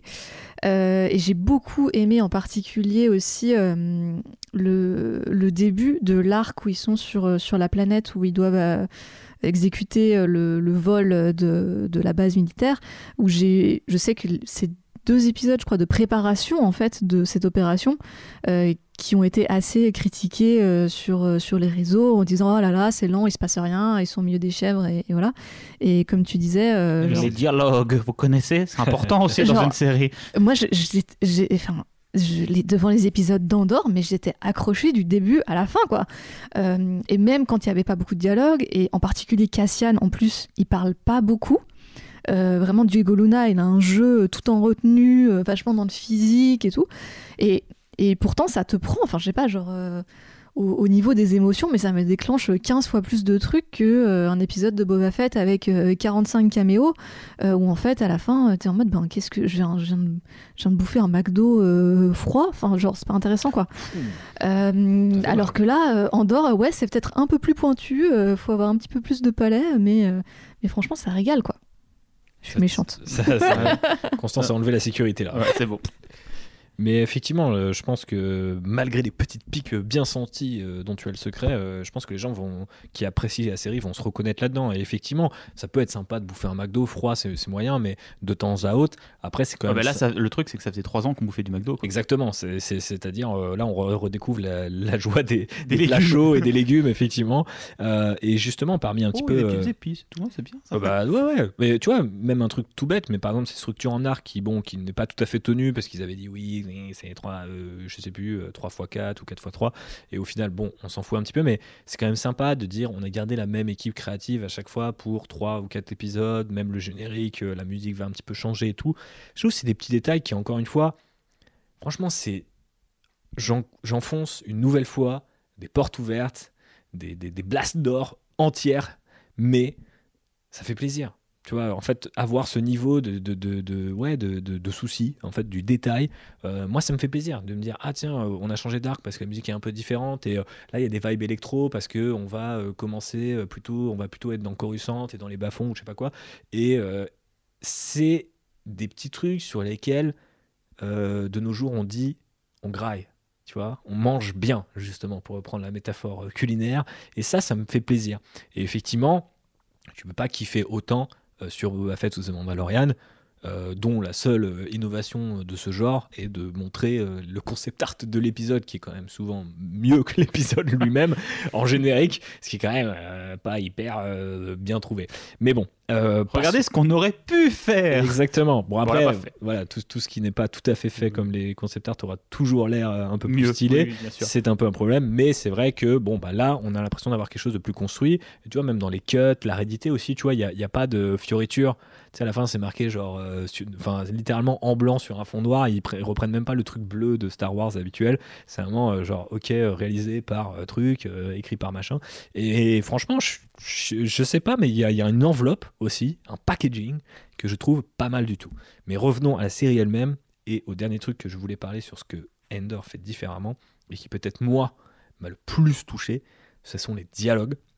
Il y a un superbe euh, article slash papier de Film Critique Hulk qui est en anglais bien sûr, mais qui euh, bah, s'attarde sur ce point et il souligne un peu euh, cette espèce de retour qu'il y a dans un Nord. Alors lui il compare ça euh, au I Love You, I Know de, de Han Solo et de, Leia, mais on a effectivement des dialogues, on peut le dire de manière plus générale, comme le soulignait Phobos tout à l'heure, qui font appel à l'intelligence et là encore une fois à la confiance du spectateur.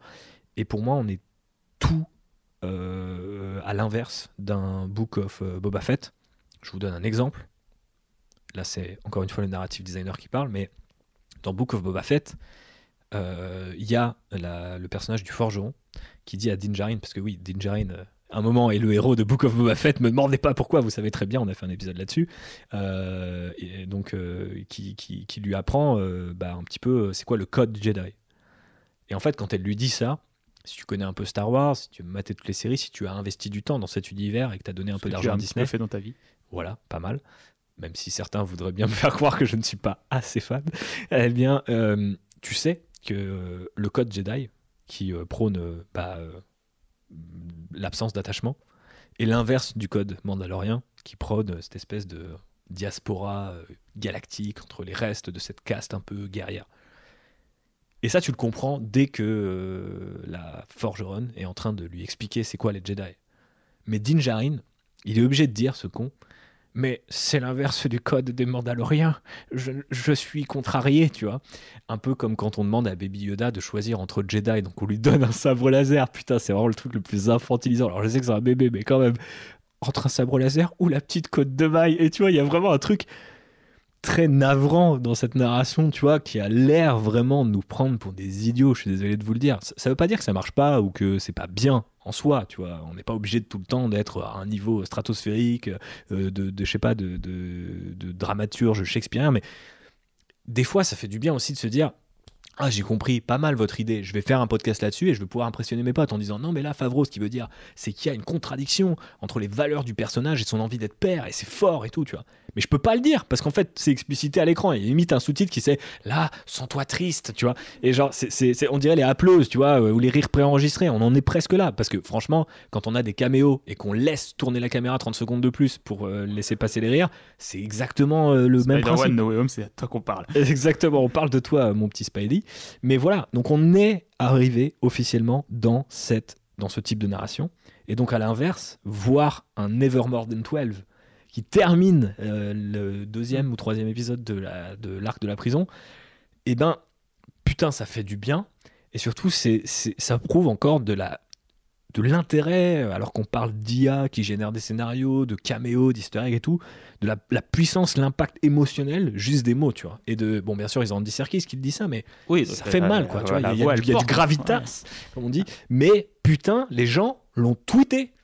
Enfin, Thibaut Claudel l'a tweeté, donc les gens l'ont tweeté. Non, mais j'en ai parlé avec Charles, que Chalut, il nous écoute sans doute. Et voilà, il y a beaucoup de gens qui m'ont qui ont parlé de ça. Non, mais tu prends même aussi toute, sur euh, toute la mission rebelle euh, qui est dont l'ASB apprend qu'elle va avoir lieu et euh, Luten est au courant que l'ASB le sait mais le fait pas. C'est un plot qui est un petit peu complexe. Ouais. Euh, que la série t'explique deux fois, donc ça va, t'as le temps de le comprendre, mais à aucun moment ça t'est montré. À aucun moment tu vois vraiment ce qui se passe, t'as juste les répercussions sur un rapport dans un bureau quoi. Ouais. Ils disent ah bah oui, ah bah on a chopé les rebelles, voilà. Mais c'est ça qui est intéressant, c'est que comme tu le dis, c'est complexe, mais c'est pas. Euh, en fait, c'est-à-dire, le, le, le, le, but de la série n'est pas non plus de faire une espèce de branlette intellectuelle et de te perdre dans le côté genre, c'est tellement galactique. pas compris, Star mais t'es trop bête. C'est ça, voilà. Parce que ces séries et ces films existent. Et on veut pas forcément que Star Wars aille dans cette extrémité-là. Mais moi, là, je trouve que c'est parfait parce que tu me dis, bah ouais, il y a la technologie, donc comme tu dis, et puis il y a de l'ISB. Donc en fait, on peut présenter l'exposition sous la forme d'un dialogue entre Luten et Soguerera et la conclusion de ce truc-là quelques épisodes plus tard sous la forme d'un rapport parce que, ah, souviens-toi, ça, tu vois, ça. Et oui, bah oui, je me souviens, je l'ai vu la semaine dernière. C'est des personnages qui t'ont parlé d'un truc, c'est d'autres personnages qui en parlent après. Parce que bizarrement, les choses ont des conséquences. Exactement, c'est fou. Euh, bref, reparlons. C'est intéressant aussi d'avoir une série où il y a plus que trois personnages aussi.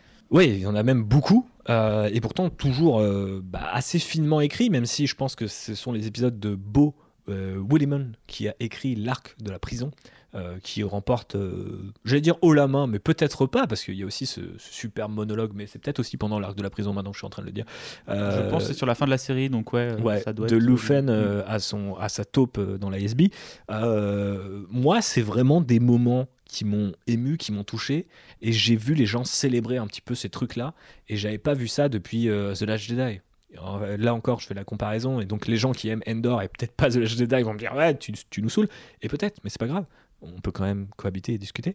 Mais il y avait ce truc de les gens retenaient aussi des répliques, tu vois, les gens, euh, et ça c'est un bon marqueur, je trouve, de l'impact que peut avoir une série. Parce que euh, les images fortes, finalement, c'est assez flashy, tout le monde les peut les reconnaître, les partager, etc.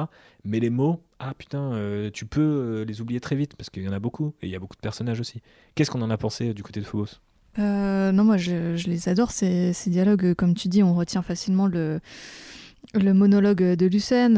je retiens aussi le, le, monologue posthume de la maman d'adoption de, d'Andor, j'oublie toujours son nom.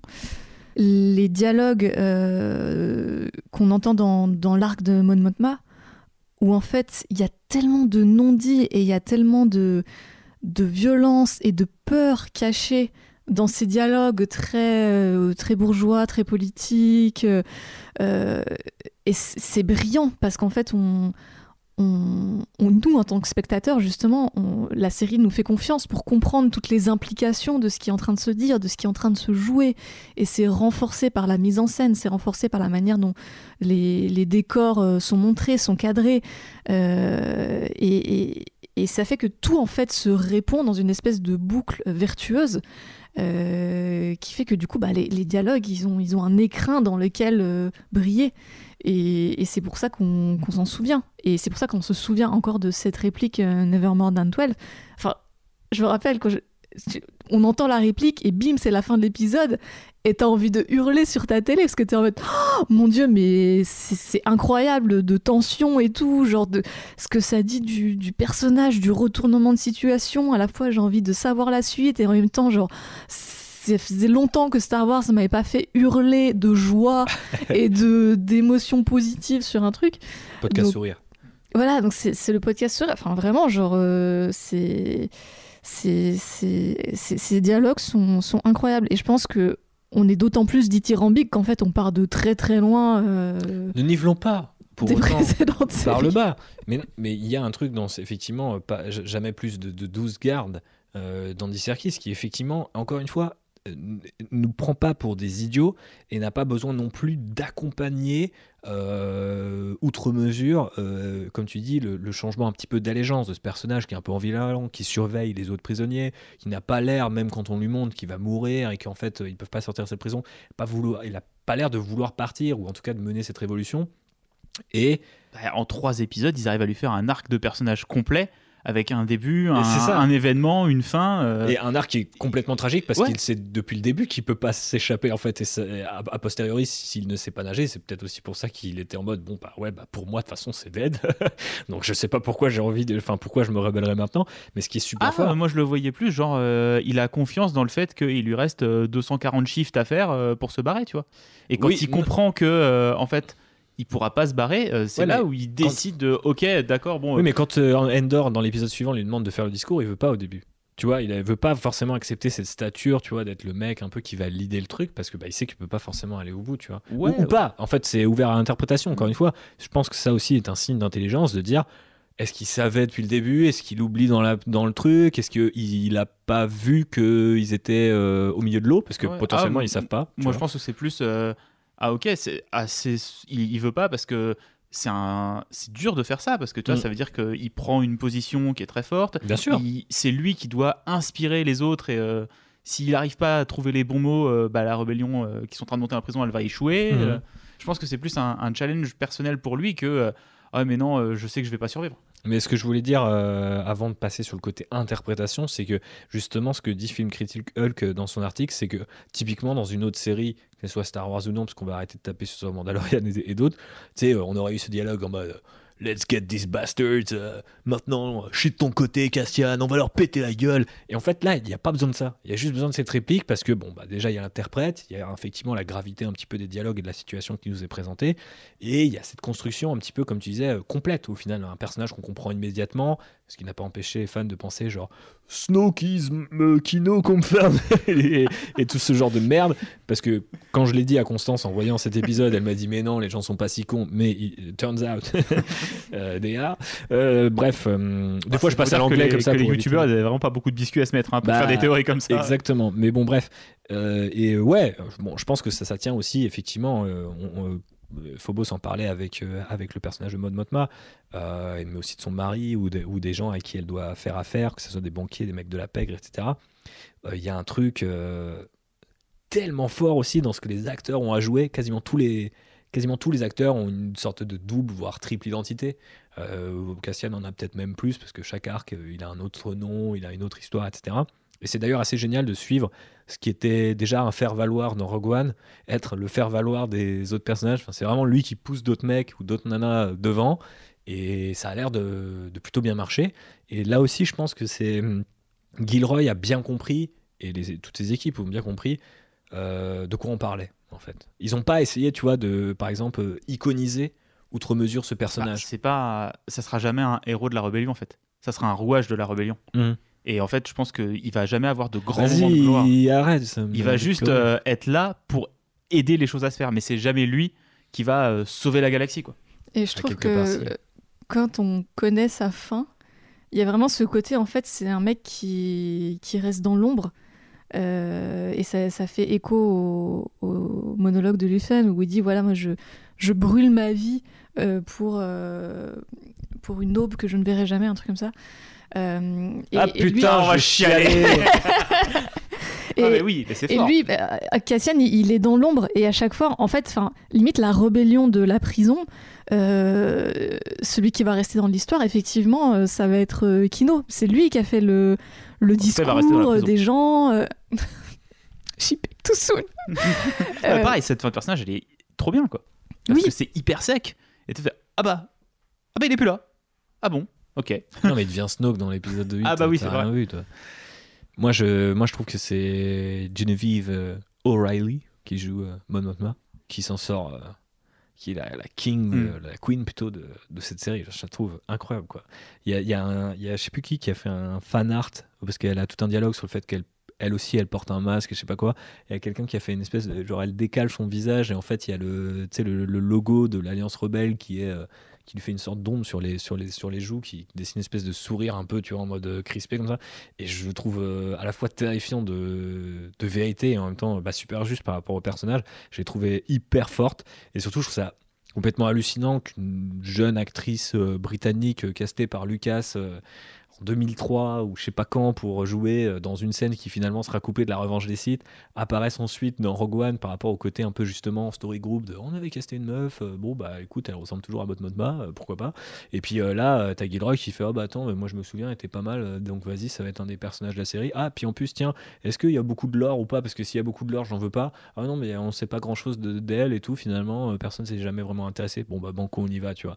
Et là je suis en mode mais moi en fait si vous me faites après la saison 2 d'Endor Modma en mode euh, après le Sénat, qu'est-ce qui se passe? En fait, qu'est-ce qui se passe au moment où euh, bah, Yularen il arrive et il dit le Sénat, c'est fini. Le Sénat. Bon, déjà qu'il n'y avait plus grand monde. Ouais, hein. c'est ça. Il n'y a, plus personne. Et puis après, bah en fait, Mon Mothma, on la revoit. En fait, techniquement, sa première apparition euh, chronologique, c'est le retour du Jedi en tant que général de l'Alliance rebelle, même s'il porte un peu toujours des tenues très, très voilà, très blanches, très, très impressionnantes. J'aurais trop envie de voir une série sur cette meuf, qui s'est passé. en fait, à voir tout ce que j'ai pas eu avec justement le, le général Organa, euh, Leia, euh, tu vois, qui était un peu teasé euh, dans The Force Awakens, c'est qu'on n'a pas vraiment eu, quoi. Et malheureusement. Et, et, ouais, je sais pas, enfin, je la trouve hyper forte. Après, on peut Andy Serkis, qui était même pas annoncé, qui arrive et qui est en mode bonjour, c'est mon année, voilà, je suis Alfred Pennyworth et maintenant je suis aussi l'un des meilleurs personnages de la série. bah, Diego Luna, moi, je jamais été non plus méga fan, mais je trouve que justement il y a un truc très en retrait qui, marche super bien avec le personnage et sa destinée. Et euh, qui me fait un peu penser à ce qu'on pouvait voir chez Chadwick Boseman sur euh, Black Panther où c'est à la fois le héros mais en même temps il y a toute cette galaxie de personnages autour de lui qui sont cool et qui va mettre en avant tu vois plutôt que de jouer contre eux écraser l'écran et être euh, ultra charismatique. En, un sens c'est un peu l'inverse de Podamron qui arrive dans une scène qui fait une vanne et tu fais ah, putain le mec est cool quoi. Et, et donc j'adore. Et je sais pas est-ce qu'il y a d'autres gens qui vous ont impressionné? Non? Skarsgård ah, Skarsgård, putain, mais oui. meilleur perso, pourquoi je l'oublie? Ah non, euh, meilleur perso, c'est Mota. Ouais. Mais lui, c'est le deuxième. Bah, en fait, je trouve que, l'idée est superbe. Euh, le fait, tu vois, qu'il révise, mmh. qu'il mime un peu ses, attitudes. Et, encore une fois, tu vois, pareil, on, parlait de. Euh, c'est une série qui prend pas ses spectateurs pour des idiots.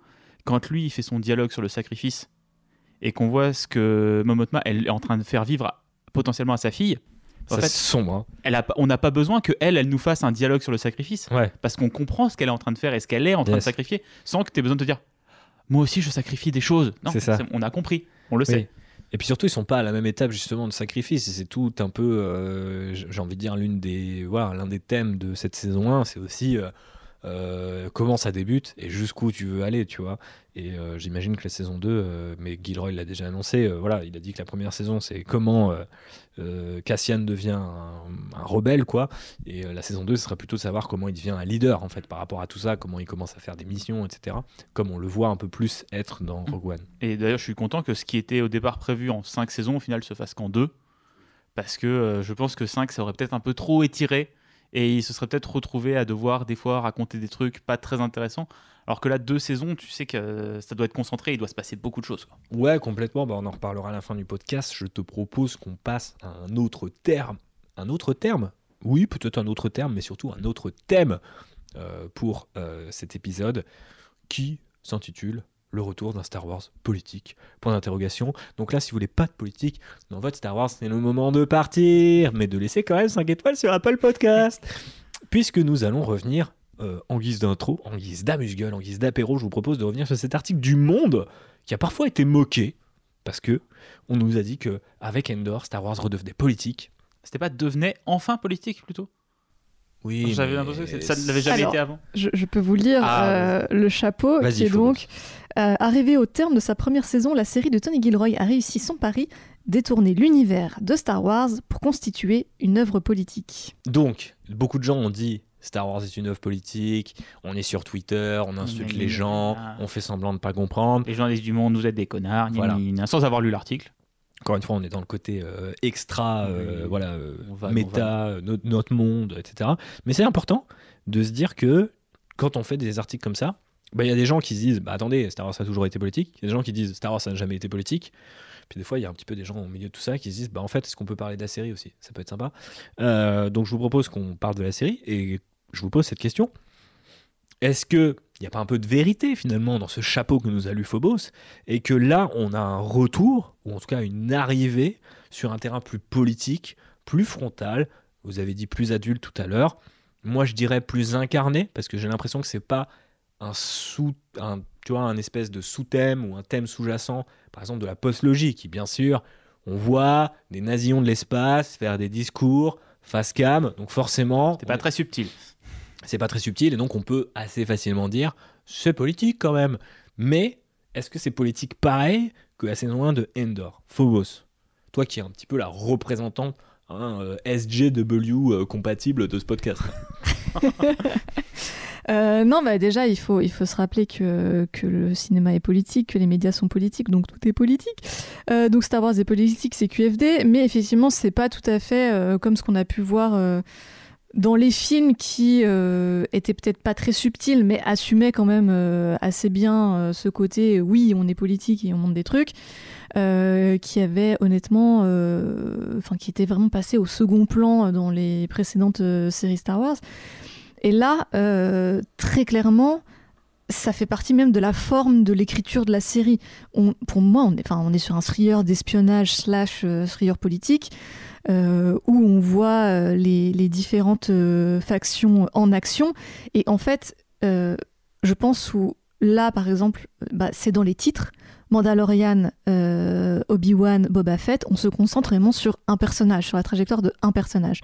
Euh, là, même si la série s'appelle Andorre, on l'a dit, en fait, il est assez en retrait et on est plutôt là pour suivre les histoires de différentes factions.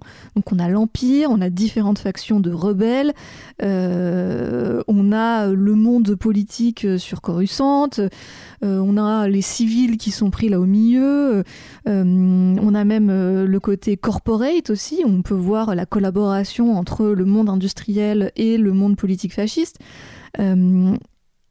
tout ça, la série, euh, n'est pas du tout timide par rapport à ça, n'est pas du tout en mode ah oui on parle un peu mais pas trop quand même parce qu'on n'ose pas.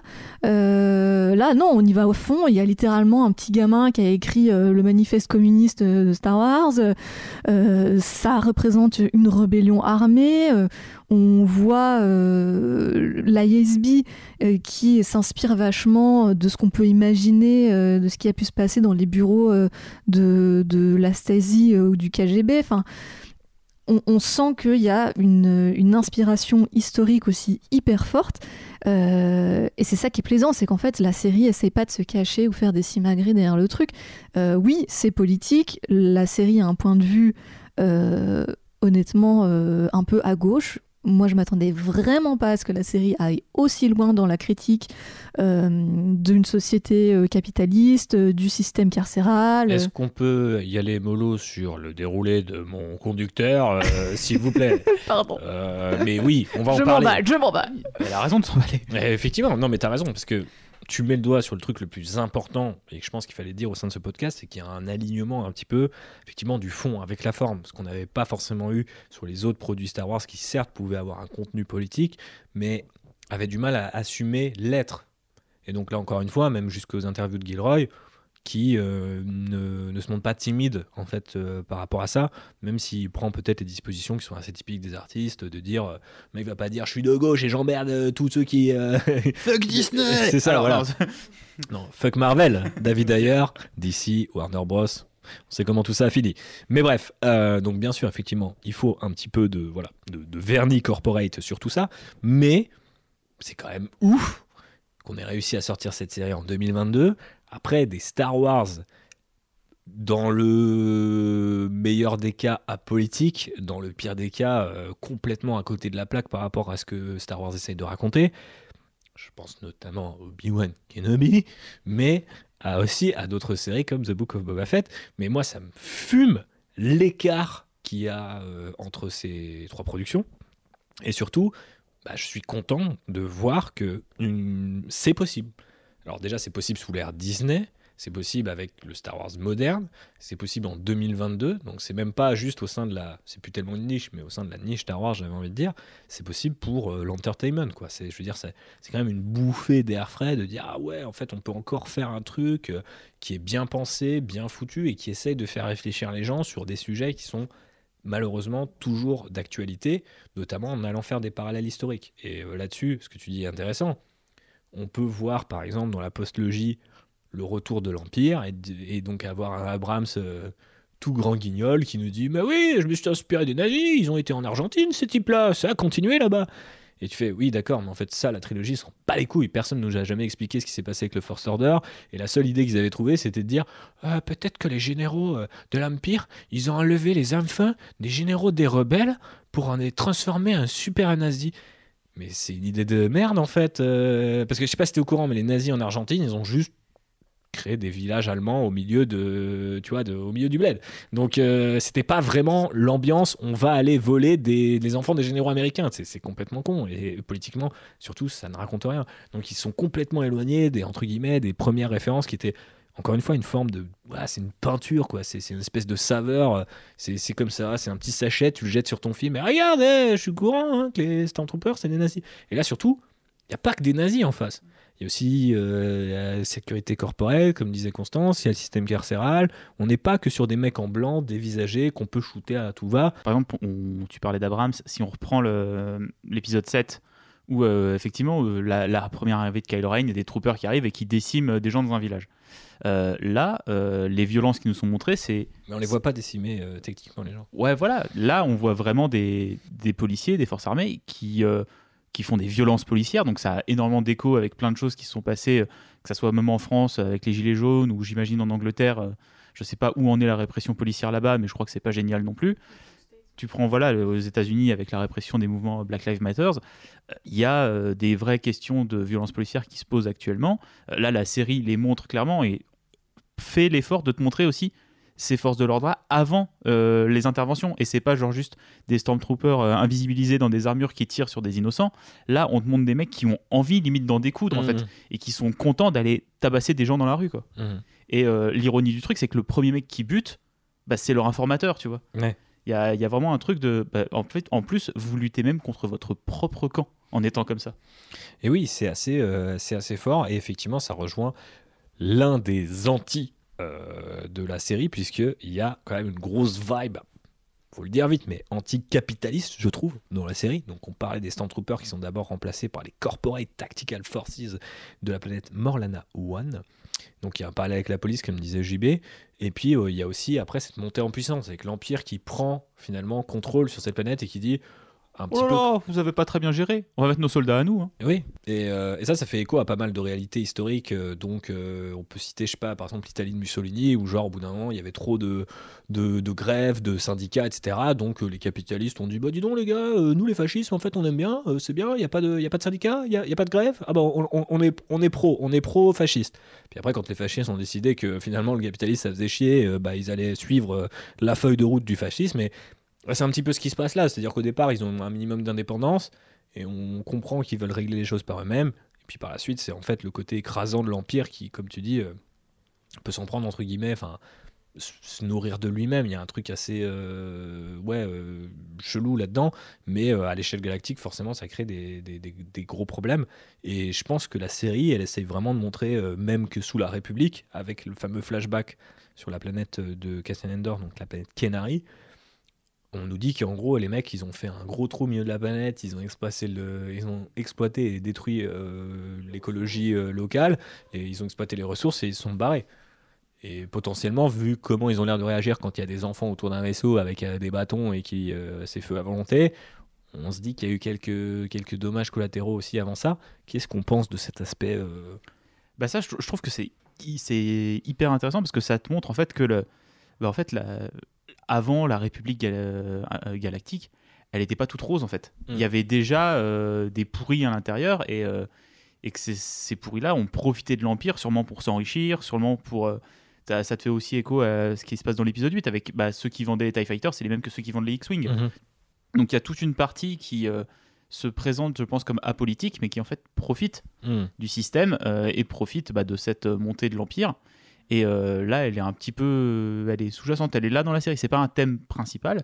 On te l'évoque pas frontalement, mais tu le comprends. Encore une fois, parce que la série te prend pas pour un idiot. Et, ce que j'aime bien aussi, c'est que en montrant un petit peu le détail de la ISB ou même en, montrant le personnage de Cyril qui fait donc euh, partie de cette espèce de corporate euh, task force, on te montre tous ces petits euh, rouages du fascisme et tous ces mecs en fait qui les petits chefs. les petits chefs et puis ceux qui disent euh, oui mais je fais juste mon travail donc je suis des ordres euh, qui vont m'amener à, tuer des gens à, déshumaniser à, génocider littéralement quand on pense à, la planète d'origine de Cassian et, et ça je trouve c'est hyper important de le montrer aussi le fascisme c'est pas juste trois grands généraux en fait. C'est que tu as des milliers littéralement de personnes en dessous qui vont suivre le truc sans trop réfléchir. Euh, et là tu peux retomber dans toute la, philosophie toutes les réflexions qui ont été produites après la Seconde Guerre mondiale sur comment est-ce que un empire euh, fascisme, fasciste comme l'Allemagne nazie peut survivre et euh, pendant des années et, tuer des millions de personnes c'est parce que tu as plein de gens qui font le petit travail de terrain comme ça et qui réfléchissent pas plus loin que le, bout de leur nez la série le montre assez bien. Euh, sans être dans un côté un peu complaisant, euh, genre ah la violence c'est cool et tout, enfin tu vois, genre euh, le côté un peu Michael Bay, oh là là les explosions de Pearl Harbor c'est incroyable, genre vraiment la série est très pudique par rapport à ça, même si elle, elle montre quand même les, les, les, horreurs qui peuvent être produites par ce genre de système, elle est jamais complaisante. Et, et, ça, je trouve que du coup, ça te met un peu une claque aussi de ce côté-là. Enfin, c'est pas ça fait réfléchir comme on dit. Euh, et surtout quand on, pense au fait que c'est une série Star Wars produite par Disney franchement moi je m'attendais pas du tout à ce que ça aille aussi loin de ce côté-là. Je suis d'accord. Et j'ai été un peu séché par à la fois ton analyse mais aussi leur lecture politique de tout ça qui est assez pointue. Je pense qu'on aurait pu en discuter euh, avec euh, Alexis et, euh, Fab euh, qu'on avait invité pour Star Wars est-il de gauche? Très clairement, c'est des gens, je pense, qui auraient pas mal de choses à dire sur Star Wars là, les sûrement. Oui, mais c'est intéressant aussi parce que il n'y a pas forcément, enfin, comme le dit Phobos, forcément, il y a, y a, un détail qui là aussi, je trouve, évite peut-être certains écueils de moi, je trouve ça cool hein, qu'on ramène de l'égalité, qu'on parle de tous ces sujets, etc. Mais on sait qu'il y, a des, séries qui capitalisent sur ça et qui crispent un certain nombre de spectateurs, tu vois. Parce qu'il manque, entre guillemets, parfois un peu les rouages, tu vois, les, étapes un peu intermédiaires. Et on peut aller euh, tout de suite, euh, tu vois, dans des espèces de grands clichés à la fois euh, de dans les représentations et euh, enfin euh, et dans le côté enfin tu vois l'ennemi qui sait un tel c'est un nazi ou pas tu vois et moi je trouve ça con de trop simplifier. Et quand j'ai une série qui montre un petit peu toutes les étapes de la rébellion, je suis content qu'à l'inverse, il y a aussi toutes les étapes, un peu comme disait Phobos, de, de qu'est-ce qui construit cet empire et sur quoi il se base. Et sur beaucoup, un peu, voilà, de gens qui vont tourner la tête, de petits chefs, comme vous dites. Et je trouve que c'est intéressant d'avoir finalement mis les deux camps, si j'ose dire, sur un pied d'égalité et de les avoir traités avec le même sérieux parce que c'est aussi facile de de caricaturer des méchants et surtout des méchants comme ça quoi. Bah par exemple Hux, tu vois, euh, on arrive à l'épisode 9, il est plus du tout terrifiant mec est ridicule, tu vois, il veut juste euh, triompher de Kylo Ren. Et on revient sur un côté un peu gimmick, un peu drôle, qui, est très, qui, qui peut être très Star Wars, je suis pas forcément contre, mais je, l'utilise euh, comme point de comparaison, parce que je pense que justement, là, on n'est pas là-dedans du tout. Et d'ailleurs, à part Yula Ren, du coup, on n'utilise pas des personnages qui sont euh, et préexistants. Et on n'essaie même pas aussi de créer des connexions en disant on va montrer, euh, je sais pas, euh, le père de Hux jeune, on va montrer euh, Tarkin ou des mecs comme ça, tu vois, qui sont tout de suite très identifiés comme les mecs qui vont avoir un accent très anglais et des costumes très bien taillés et des bottes très bien cirées. On a quand même un petit peu tout un échelon qui se déploie et quelque part un peu même la mère de. C'est comment le nom du personnage Tu disais Phobos, c'est Cyril, c'est ça? Oui. Ok. Et eh bien, euh, même la, la, daronne participe un peu de ça. Le ridiculise, certes, un petit peu. Mais finalement, il y a aussi un truc très. Euh, très J'ai trouvé un peu réaliste là-dedans, tu vois, de euh, la daronne qui qui s'en fout un petit peu du compas moral de son fils, donc il réussit, tu vois. Je pense que ça peut aussi participer de tout ça. Et j'ai trouvé ça assez cool que ça soit mis en scène aussi directement. Parlons maintenant un petit peu de l'anticolonialisme pour passer à un autre sujet très politique. Euh, on voit que, notamment dans l'arc d'Aldani, donc qui est euh, le fameux arc aux, chèvres spatiales, euh, que l'Empire a, déplacé. Si, vous n'avez pas vu la série, il vous l'a pas très bien vendu comme arc parce qu'il n'y a pas de chèvres. si, si, il y a des chèvres. Mais pas spatiales. Des, petits moutons. Bah, elles ont des cornes qui les rendent. tu dis nazi de l'espace, je pense qu'on peut dire chèvre de l'espace. Voilà, c'est tout. Je parlais d'un sujet beaucoup plus sérieux à la base, JB, qui était l'anticolonialisme. Et parce qu'on voit que l'Empire a déplacé les locaux sans respect pour la, la culture ou leurs lieux sacrés notamment cette espèce de, bah alors du coup j'ai pas de respect pour, euh, pour leur lieu sacré parce que je vais appeler ça des, espèces de menhirs ou les trucs de, Stone Age euh, et euh, effectivement, ils utilisent des techniques qui rappellent un petit peu bah, tout plein de colons, et notamment américains, qui ont un petit peu décimé bah, les natifs américains en parfois, dans les négociations, glissant quelques bouteilles d'alcool par-ci par-là, des armes à feu et autres. Et là, par exemple, on nous explique que le long du pèlerinage qui a amené des milliers de gens qui faisaient chier parce que c'était juste devant un barrage de l'Empire, barrage qui existe vraiment en Écosse d'ailleurs. ils ont mis des bars. Et eh ben ils ont mis des bars euh, un peu cheap euh, à toutes les étapes et du coup bah, les gens se bourrent la gueule, se battent, euh, font autre chose et donc ne viennent pas faire leur pèlerinage sacré pour voir un phénomène donc spatial assez bluffant qui s'appelle l'œil. Et effectivement, je trouve que bon bah là aussi la métaphore est pas forcément hyper hyper subtile, mais c'est pas forcément non plus euh, juste name dropper.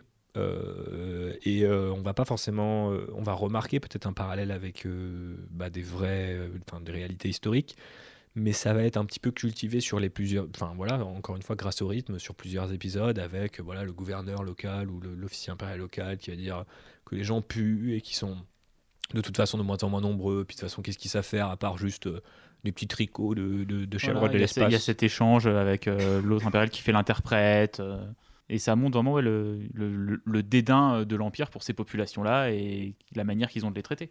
Ouais, complètement. Euh, qu'est-ce que tu en as pensé, Phobos, de, de tout ça? Est-ce que tu penses que Endor est aussi une espèce de, de, voilà, de série qui parle de, de ce sujet du colonialisme?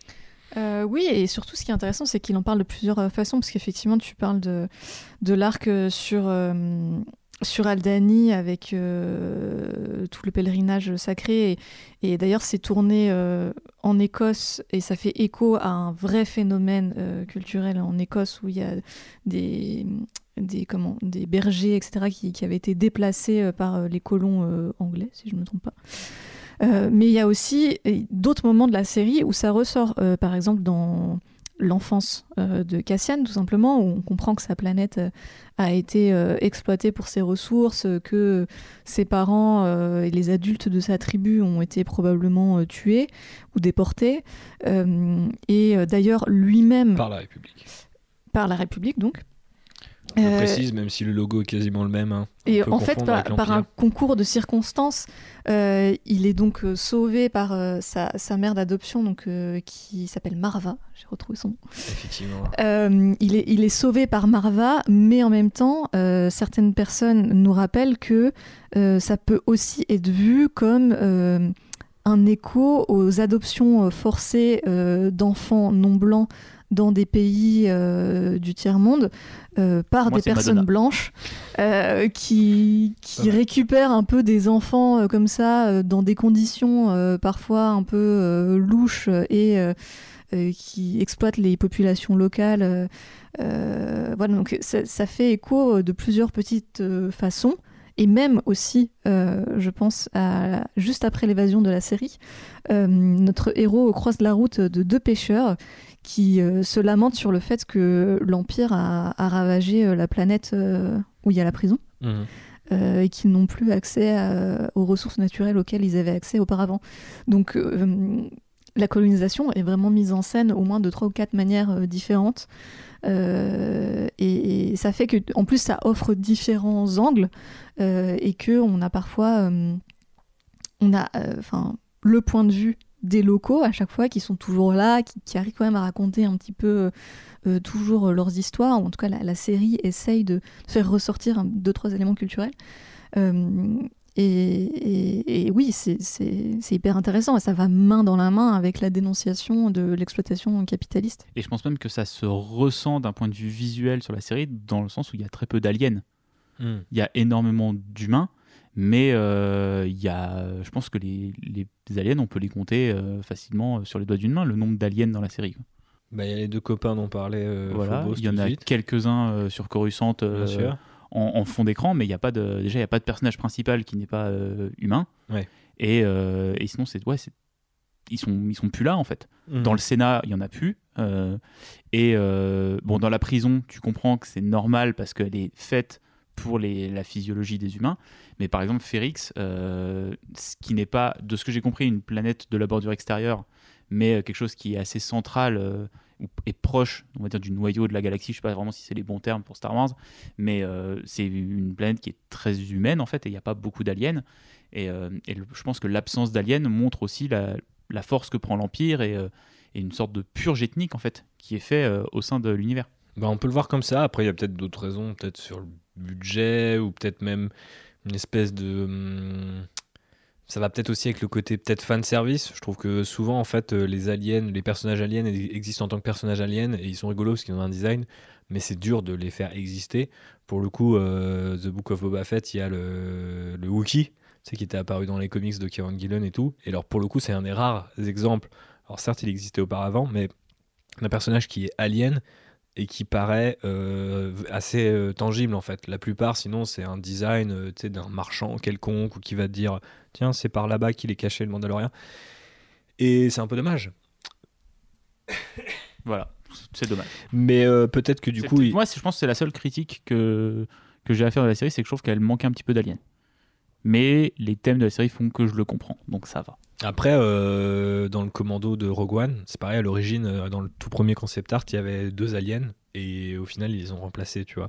Donc je sais qu'il y a aussi un espèce de truc. euh, euh, je sais pas, est-ce que c'est Ils des- ont peut-être peur que ça fasse trop cartoon, tu vois, de mettre des aliens, donc euh, il y Bah, a je peut-être pense- un besoin de, s'ils veulent thématiser plus adulte la série, d'en enlever, je sais pas. hein, Alors je sais pas si c'est la bonne réponse qu'ils ont trouvée à cette question, mais j'ai vraiment peur que les gens euh, se demandent si c'est pas aussi euh, le parallèle évident. Tu sais, euh, quand on commence à parler de capitalisme, de colonialisme, de violence policière, de dire bon bah en fait effectivement les minorités c'est les aliens, tu vois. Et en fait il y a eu cette tendance-là jusqu'à voilà Lupita Nyong'o qui joue un extraterrestre en mocap, etc., qui n'a pas du tout son visage et tout. Il y a cette tendance-là à Hollywood, donc peut-être que quelque part ils ont voulu éviter de tomber dans cet écueil et ils l'ont tellement bien évité qu'on voit pas beaucoup d'aliens. Et c'est vrai que ça pourrait être intéressant de les voir plus, mais on peut aussi se dire que c'est euh, là encore une fois euh, une qualité de la série qui a réfléchi et qui a dit bah ouais mais en fait sous l'empire euh, bah en fait euh, c'est humain euh, avant tout. Donc du coup on va relayer aussi dans notre série bah, les extraterrestres au second plan. Je sais pas. Après il y a pas mal d'épisodes je pense à ceux qui se passent sur Hilot dans, dans, Rebels où on, voit l'exploitation de toute une espèce alien. Et donc c'était aussi des thèmes qu'on avait déjà abordés et sur lesquels ils voulaient peut-être pas revenir aussi frontalement. Bonne question si vous avez une théorie encore une fois, mettez-nous des petits commentaires sur les réseaux sociaux, comme ça on les lira. Euh, le dernier thème dont je voulais parler, c'est celui de la radicalisation. Hein. je pense qu'on se radicalise au fil de ce podcast. Euh, mais ma barbe pousse. Effectivement, je vois, de jour en jour. Euh, ce qui est intéressant avec la série, c'est que, encore une fois, donc on voit toutes les étapes, on voit pas mal de, rouages se mettre en place, et on voit que, par exemple, quelqu'un qui est anti-empire comme Cassian Endor n'est pas forcément un pro-rebelle, qui a même en fait des espèces de blagues là-dessus sur le fait qu'ils euh, ne se comprennent pas entre partisans euh, néo-républicains, enfin je ne sais plus comment ils s'appellent, ces différents courants. Et euh, donc Andor va beaucoup incarner ça, mais on peut aussi parler de conversation entre Soguera et Luten, ou encore du manifeste de Nemik dont nous parlait Phobos tout à l'heure. Et on voit avec tous ces exemples que la série a l'air de prendre ce phénomène, cette, ce processus de radicalisation de manière assez sérieuse, et là encore ça fait plaisir. Mais qu'est-ce qu'on peut dire un petit peu euh, du parcours d'Endor ou de, ou de Mon Mothma? Ah, Je pense que c'est par souci de réalisme, en fait, ça montre une, une pluralité des opinions politiques, alors que euh, quand on est dans, le, dans la trilogie originale et euh, dans les épisodes 5-6, je pense notamment, c'est as vraiment l'Empire et les rebelles qui sont opposés idéologiquement et tout le monde est d'accord en fait. là, la rébellion elle est en construction, donc comme le dit Soguera, t'es pas encore au même point que moi en fait. Et les gens vont y aller euh, petit à petit au fur et à mesure. Et je pense que c'est ouais, un souci de réalisme en fait de montrer ça et ça permet de d'avoir des oppositions entre personnages qui sont au final dans le même camp. Et ça fait beaucoup écho, encore une fois, au monde d'aujourd'hui, quelque part, enfin, sans aller forcément jusqu'à la lutte armée. On, on, euh, on voit que euh, les forces politiques aujourd'hui, elles, elles, discutent de tout un tas de choses et que parfois même des alliés ne peuvent pas être d'accord. Je vous renvoie à la présidentielle française de 2022. Phobos, qu'est-ce que tu as à dire sur la radicalisation avec la voix de Jacques Chirac Mais parce que c'est le seul euh, président que tu sais imiter. Euh, non, je fais très bien Nicolas Sarkozy aussi, je vous remercie. Mais c'est un podcast imitation, voilà, hommage à, nos amis de First Print qui font ça de temps en temps.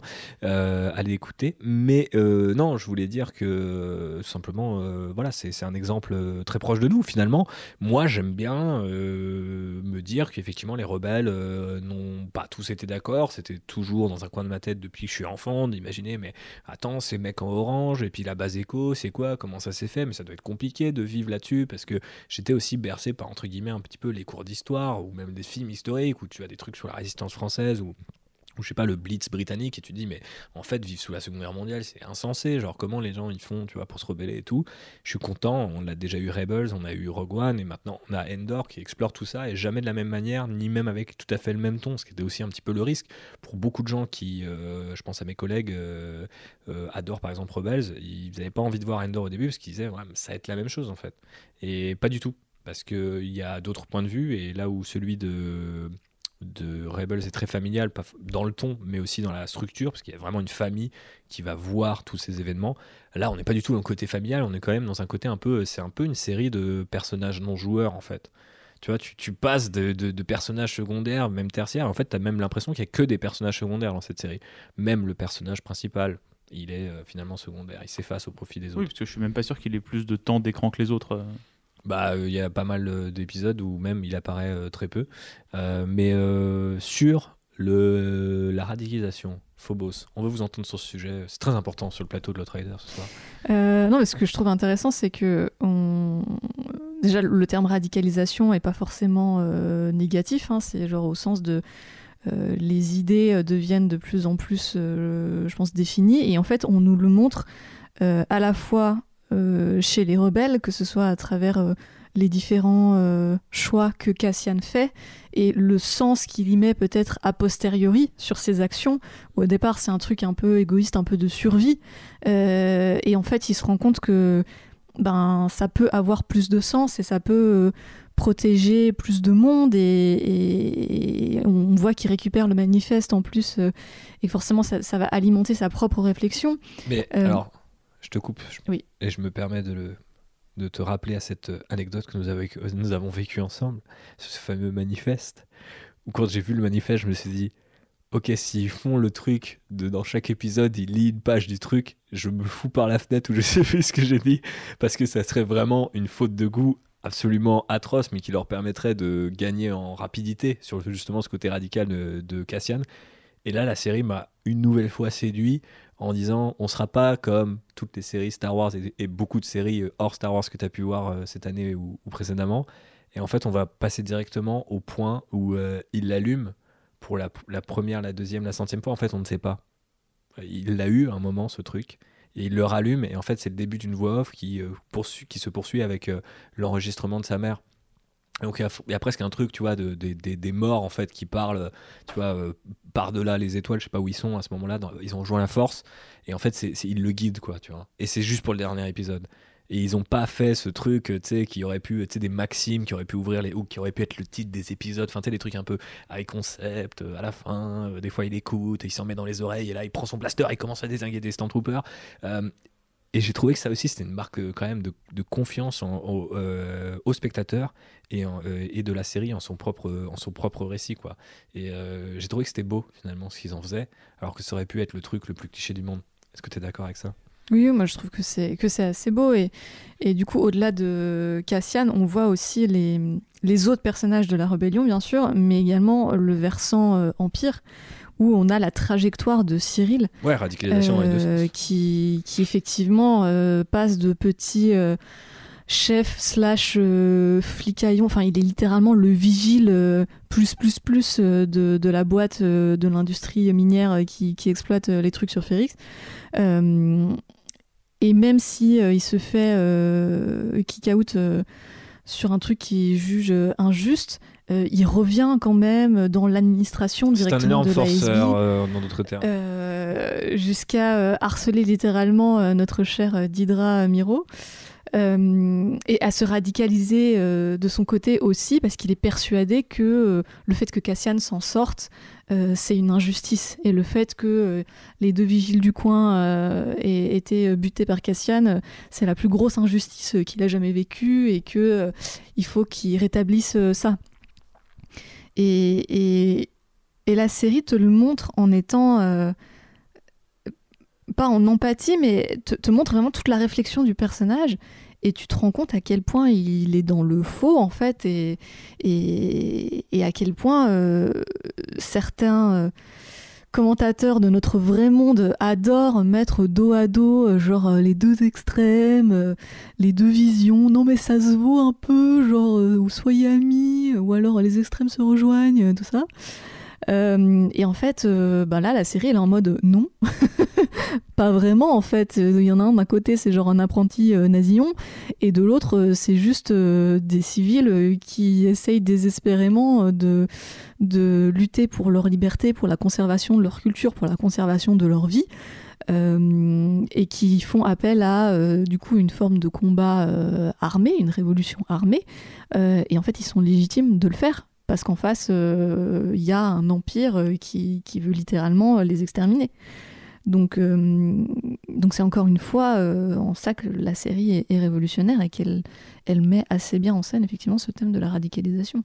Il est révolutionnaire à plus d'un titre, et je pense qu'en mettant en scène effectivement cette défiance envers le capitalisme, cette prudence, voilà, et cette bah ouais, là encore aussi, euh, tu vois, tout l'héritage un peu euh, colonialiste qu'on peut retrouver sous forme de métaphore dans Star Wars, mais aussi bah, le milieu carcéral, les violences policières, tous les sujets un petit peu connexes.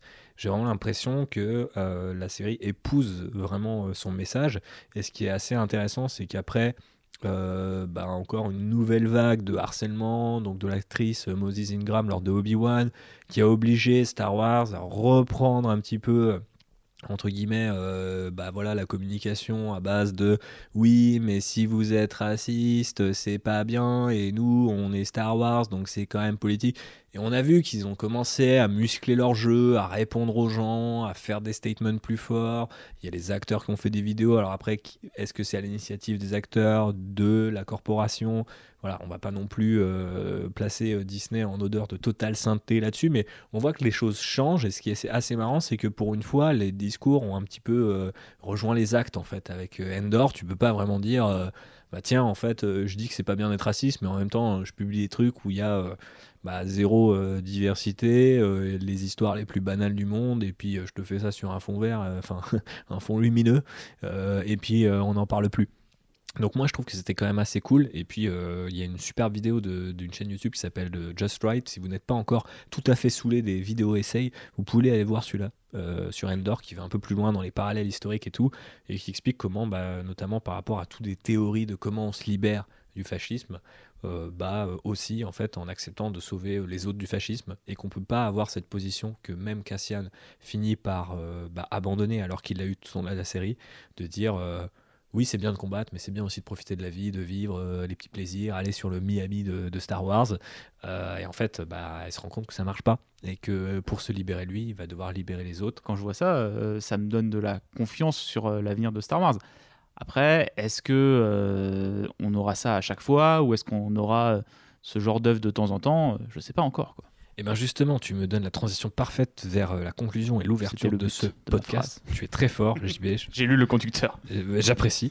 effectivement, est-ce que Star Wars, Star Wars Endor, on va le dire comme ça, est le, le bug ou, ou, la feature Est-ce que finalement c'est un peu eh ben, l'exception qui confirme la règle ou une nouvelle forme de règle, une nouvelle forme de norme. On sait que la série a eu un succès relatif. Alors les audiences sur les trucs de streaming, c'est un peu compliqué, donc il faut passer par des sites. On comprend pas très bien comment ils ont toujours leurs sources, etc. Mais à en croire ces euh, sites-là, la série elle a fait moins bien que les deux précédentes, ce qui fait quand même très mal euh, à mon petit cœur. Euh, mais on a vu que Diego Luna a été nommé tout récemment au Golden Globe et que les épisodes, euh, les deux premiers épisodes de la série, ont été apportés par Disney à des chaînes qui lui appartiennent, donc ABC, FX, Freeform et Hulu, qui est donc une autre plateforme de streaming. C'est une première pour la saga. Est-ce que ça veut dire que Lucasfilm était un peu en panique par rapport aux audiences ou est-ce qu'au contraire, ils étaient en confiance et ils se sont dit, tiens, on va euh, le mettre sur des plateformes qui euh, justement font, peut-être plus aux États-Unis, sont peut-être plus synonymes de, voilà, de, grandes séries câbles, HBO et compagnie. Euh, la question se pose, vous y répondrez. Gilroy, lui, il s'est dit très surpris par l'accueil de la série. Il pensait que bah, justement il allait d'abord conquérir les fans de Star Wars qui avaient envie de voir quelque chose de nouveau et que c'était ensuite une, dans un deuxième temps des critiques un peu plus traditionnel, un peu plus classique, qui allait se dire, mais tiens, en fait, cette série est vraiment pas mal en plus d'être une bonne série Star Wars. Et finalement, c'est un peu l'inverse qui s'est passé. J'ai l'impression que d'abord la critique a apprécié, puis les fans de Star Wars qui ont pu être déçus par les séries précédentes ont fini par euh, reprendre le, le, wagon. Bah comme moi en fait, tu vois. J'allais le dire. J'avais un peu, j'avais abandonné Star Wars en série quoi. Je là non, bah, peut-être à un moment il y en aura une qui sera bien et dans ce cas-là, euh, Thibaut me le dira vu que lui il regarde encore tout. Ouais, je ne sais pas pour combien de temps ça allait durer. Honnêtement, euh, l'enchaînement Boba Fett, Obi-Wan, je pense que les gens qui ont écouté notre épisode Boba Fett s'en souviennent encore. Ah bah, C'était dur. on était, on était pas bien. Hein. On n'était pas bien. Là, on est bien. Là, là on est bien. Là, l'espoir, l'espoir est presque revenu. Mais est-ce qu'on est bien et pour combien de temps? En fait, je vous pose un petit peu la question. C'est, une question ouverte. Est-ce que c'est, est-ce que c'est exceptionnel tout ça? Je pense que ça l'est. Après, euh, je pense que pour mon rapport à Star Wars, en tout cas personnellement, c'est une bonne chose. Euh, parce que j'ai pas envie de voir trois séries Star Wars par an. Alors que si j'ai une série du calibre d'Andorre tous les un an et demi, eh ben, je serais content, tu vois. Et même s'il y a quatre autres séries nulles pour la faire, le... bah, en fait, les... je me dis que les autres séries nulles, elles sont juste pas pour moi, tu vois. Euh, Mandalorian saison 3, je vais pas regarder parce que la saison 2 euh, m'a pas donné envie de continuer. Mais après, je pense qu'il y a un équilibre à trouver de la part de Disney pour s'adresser à des publics différents. Et euh, s'ils arrivent à faire un truc du calibre d'Andor qui s'adresse à un public tel que moi, euh, ouais, tous les un an et demi, deux ans, euh, moi, ça, c'est une série, c'est un type de série sur lequel je serais très heureux de revenir et sans avoir de Star Wars fatigue, tu vois. J'en serais pas là, oh putain, c'est la quatrième série Star Wars de l'année. Qu'est-ce qu'ils vont me raconter? Ouais, en fait, c'est peut-être mieux, tu vois. Mais en fait, je sais pas, parce que je me souviens des mots de Bob Iger qui redevient président de Disney dans, dans un twist incroyable. Donc Tel Palpatine, il est revenu. Exactement, somehow Bob Iger has returned. Et, euh, mais c'est pas forcément une mauvaise nouvelle, même si voilà, ça reste le patron d'une méga corporation, on va pas non plus l'applaudir, mais sous Bob, premier du nom, pas Bob Chapek, eh bien, euh, il y avait eu ce retrait de dire euh, on a fait trop de Star Wars trop vite et avec pas assez de qualité, on va prendre le temps. Et finalement, on a eu euh, voilà, Disney, le Covid, multiplication, grand Eldorado du streaming qui a l'air d'être arrivé et repartir aussi vite qu'il est quelque part qu'il est venu parce que j'ai l'impression qu'il y a beaucoup de prod et de voilà de cadres au placé qui finissent par dire ah on va retourner dans les salles on va reprendre un peu. Même la, par exemple l'arrivée de, James Gunn tu vois à la tête de, des films d'essai moi j'ai l'impression que ça, rentre un peu dans ce truc là de dire en fait on peut pas tout envoyer sous prétexte que c'est de l'IP bombarder euh, ta télé euh, euh, ta console et ton écran de cinéma le plus proche tout le temps donc il faut aussi qu'on réfléchisse à une stratégie. En fait, je pense que ça se ressent au bout d'un moment, où même si les chiffres euh, dans les salles de ciné ou sur les plateformes de streaming sont là, euh, tu as quand même un discours sous-jacent de Ah, ok, encore un nouveau Marvel. Bon, on sait que ça va être nul, mais on va quand même y aller. Mais combien de temps ça dure? Combien de temps tu peux tirer sur la corde? Et je pense qu'avec Star Wars, la corde est un peu plus fragile. Et Bob Iger le reconnaissait il y a quelques années. Est-ce que, euh, en cela, il va ramener déjà Star Wars au cinéma? Réduire le nombre de prods, parce qu'il y a aussi énormément de prods qui ont été annoncés, souvenez-vous, à la fin de l'année 2020, 2021, je ne sais plus, 2020. Euh, 2020, ouais. ouais, c'est ça, c'était 2020. Ouais. Quand on a fait notre superbe épisode euh, sur l'investor Day. C'est à ça que je pensais. Et donc, effectivement, il y a beaucoup de choses qui n'ont pas vu le jour. Il y en a d'autres qui ont été annoncées entre temps qui vont venir avant. Donc, en fait, on peut vraiment se dire que euh, Lucasfilm, ça fait quelques années, on le sait, n'a pas de vision, est un peu en roue libre. Et euh, bah, ils avaient quand même annoncé le film de Patty Jenkins euh, en grande pompe et euh, que au final bah, le truc se fera pas quoi. Exactement. Donc, voilà, on voit, on voit combien de temps dure la vision chez Lucasfilm. Mais tu vois parce que c'était pas juste comme une, une info genre ah les gars de Game of Thrones vont faire des films Star Wars ou Ryan Johnson va faire une trilogie Star Wars. Non, là ils avaient mis des moyens pour faire un teaser vidéo machin et tout. Et au final, euh, ah bah on va pas le faire quoi. Bah et c'est triste, mais c'est encore une fois une manière aussi de, enfin pas une manière, parce que je pense qu'ils font pas exprès, mais c'est un autre effet euh, qui fait du mal à mon avis à la franchise Star Wars au global. Mais pour revenir sur Andorre spécifiquement, euh, donc à l'origine, et on l'a dit, c'était prévu en 5 saisons. Finalement, ils en font deux parce que bah voilà, les coûts de production sont pas les mêmes quand on construit tous les décors en dur, etc. Mais c'est pas plus mal comme vous le disait JB. La série, elle a profité quelque part du Covid parce qu'elle avait été euh, à six semaines de pré-production quand la pandémie a frappé et finalement ils n'ont fini que retourner euh, en septembre euh, de la même année, donc septembre 2020. Donc ils ont pu rallonger de quelques mois la pré-prod.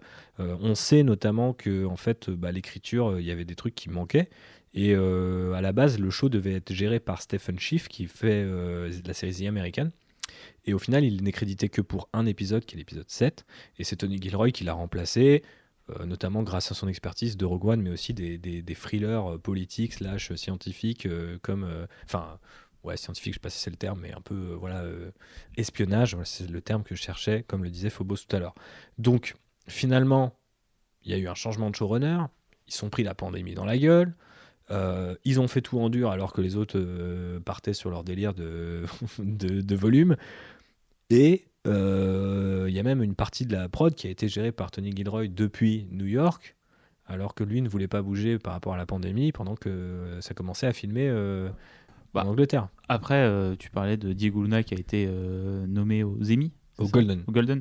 Bah, si ils arrivent à récupérer quelques nomination ou quelques récompenses avec cette série-là, peut-être qu'ils vont se dire Ah, c'est peut-être une manière de faire les choses si on veut avoir une reconnaissance critique. Bah, J'espère. Et, pas juste euh, des chiffres sur notre plateforme de streaming. Euh. Mais c'est pour ça qu'au départ, euh, c'est en relisant que je me suis dit Ah, finalement, c'est peut-être un move de panique de mettre ça sur d'autres chaînes. Mais quand je l'ai vu, quand je l'ai vu annoncé, alors qu'il y avait bonne presse sur ces épisodes, je me suis dit Tiens, en fait, ils sont en train de se dire Ça, ça marche, mais ça marchera peut-être pas sur Disney. Et il y a effectivement cette ouverture que tu teasais un petit peu, JB, euh, de dire, bah, en fait, il y a des Star Wars pour différents publics. Et moi, je sais pas si je suis prêt à cette idée-là, tu vois. Parce que moi, j'ai envie que le niveau de qualité soit assez consistant. Parce qu'en fait, je pense que quand tu invites à de nouveaux publics, bah, tu invites des, niveaux de qualité euh, différents. Alors, bien sûr, je préfère toujours à l'idée d'avoir euh, quatre séries de merde par an. trois et une fois tous les deux ans, tu vois, une série qui est bien, parce que là, du coup, je pense que ça sera pas avant 2024, la saison 2. Mais euh, qu'est-ce que tu peux me donner pour que je continue à m'accrocher Et surtout, à quel point tu peux étirer, tirer sur la corde, on parlait tout à l'heure, mais même genre pousser euh, l'élasticité de la licence. Parce qu'en fait, moi, au bout d'un moment, je peux pas croire, quand je mate Boba Fett et Obi-Wan, que c'est dans la même galaxie qu'Endor. Genre vraiment, il y a un truc de genre, il y en a deux dans ma tête, c'est un projet un peu parallèle, une sorte de cauchemar un peu euh, plein de fièvre que j'ai fait un soir.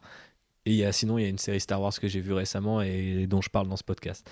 Et, et je sais pas si je suis prêt, tu vois, à ce côté un peu, euh, euh, bah, finalement, euh, un peu comme ce qu'ils avaient essayé de faire avec, tu vois, le MCU. Il y a le MCU Netflix, puis il y a le MCU au cinéma, puis ça ça n'a jamais vraiment marché, tu vois. Et là maintenant ils disent il y a le MCU en série télé, mais en fait c'est des films étirés sur plusieurs épisodes. J'ai pas envie de ça pour Star Wars. Donc je sais pas s'ils peuvent vraiment manœuvrer leur bateau comme ça, et j'ai peur. Moi je pas. Tu parlais de confiance tout à l'heure. Moi je suis pas confiant. Je pense vraiment que c'est euh, une production exceptionnelle. Je suis même pas sûr que la saison 2 se permettra d'être aussi bien, même si, bah, vu que c'est les mêmes personnes impliquées, j'ose espérer qu'ils auront le temps de faire aussi bien. Mais voilà, par exemple, il n'y aura pas la pandémie, a priori, donc ils ne vont pas avoir une rallonge de production s'ils sont en retard, ou s'il y a un showrunner qui se barre. Tout aurait pu capoter, comme Rogue One, mais finalement, tout est plutôt très bien, comme Rogue One. En tout cas, c'est mon avis.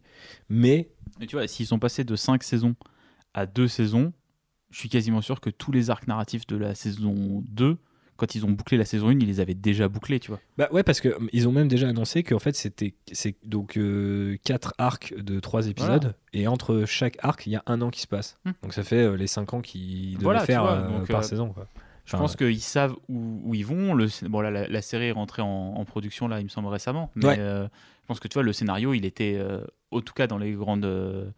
dans les grandes, Les grandes dans les largeurs. grandes largeurs, il était terminé à la fin de la prod de la saison 1. Ouais. Bon après, c'est pas toujours qu'une question de temps, parce que par exemple, il- Gilroy expliquait que l'arc de la prison a été écrit euh, genre en cours de route. Hmm. Donc euh, alors que euh, on a dit tout à l'heure que c'était l'un des meilleurs, si ce n'est le Hmm. meilleur de, de la série. Voilà, donc, moi, je moi, j'ai envie d'être confiant.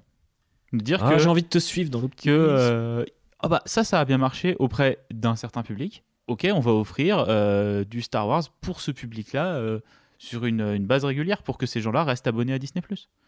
Et euh, les gens qui veulent un Star Wars plus familial Où est l'embrouille ou les gens qui veulent un Star Wars plus, euh, je vais dire référencé, tu vois, pour être gentil, comme euh, Boba Fett, bah eux aussi, on va leur en donner un petit peu de temps en temps. Et euh, je pense qu'il faut faire ton deuil euh, de euh, peu de Star Wars, mais du Star Wars qualitatif. Ouais, Je pense que c'est beaucoup de Star Wars je sais. et des fois des trucs qualitatifs. Mhm. Donc euh, moi, je préfère me réjouir de ces trucs-là, surtout que j'ai pas le temps de regarder tous les autres. Donc, Et ouais, il faut que j'accepte aussi de dire que j'ai pas le temps ni l'envie en fait. te- te- en fait, te Aujourd'hui, force je pas à trouve regarder le- du Star Wars. aujourd'hui, je trouve le temps. n'est pas terrible. Et après, euh, j'ai plus l'envie. Qu'est-ce qu'elle en pense, euh, Phobos?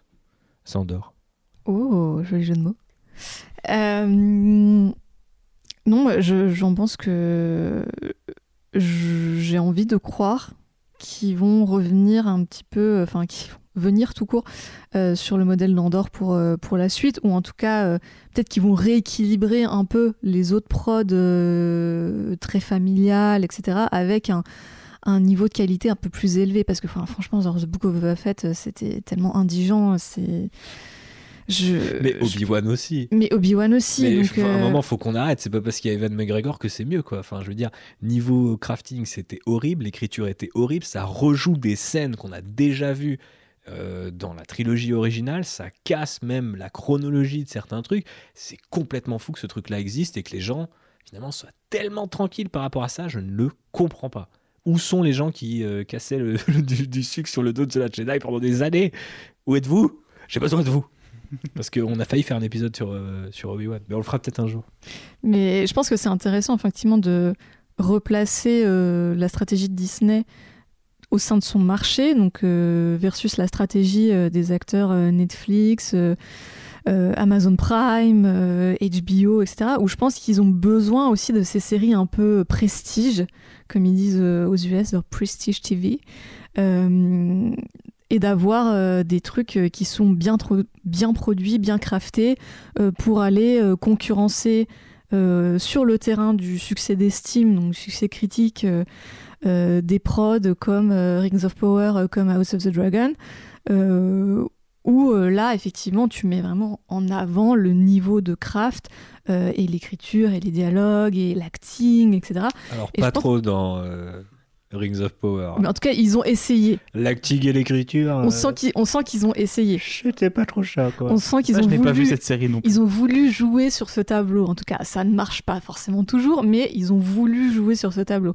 Et, et Disney, euh, au sein de la galaxie euh, des produits Star Wars, il leur manquait un petit peu ça jusqu'à Andorre. Et c'est pour ça que je pense qu'ils se sont dit, ok, on, le succès d'estime, on commence à l'avoir euh, parce qu'il y a quand même euh, beaucoup de journalistes établis et de journalistes pop culture qui ont souligné quand même la richesse de la série. Euh, et c'est pour ça qu'ils l'ont poussé à la télé. C'est pour essayer de le mettre devant le- les yeux de plus de personnes possible et essayer d'aller concurrencer euh, des prods type euh, House of the Dragon. Bah surtout que c'était une période assez, euh, assez faste finalement pour, euh, pour les séries, au moment où arrivait euh, Endor. Oui, parce que du coup, elle s'est pris en frontal euh, bah, les deux autres séries. Oui, Rings of Power séries, et euh, de House fantasy, Dragon. certes, mais euh, effectivement. c'est de la fantaisie dans l'espace. hein. Et voilà, le point est atteint, c'est bon, on peut, on peut se quitter Puis là-dessus. ça se passe dans le passé, alors ça marche aussi. Mais euh, ouais, effectivement, bon après, on, on va voir, est-ce que c'est le bug, la feature, euh, la norme, euh, la, une des normes dans, une, dans un catalogue Star Wars plus vaste? Effectivement, peut-être il faut que je fasse mon deuil, euh, aidez-moi, j'ai besoin d'aide. Mais dites-nous aussi ce que vous en pensez, Ouais, où c'est que vous vous positionnez par Il y rapport aura à ça? peut-être d'autres bons trucs Star Wars qui vont arriver. Regarde, il y a le jeu vidéo là qui a été annoncé.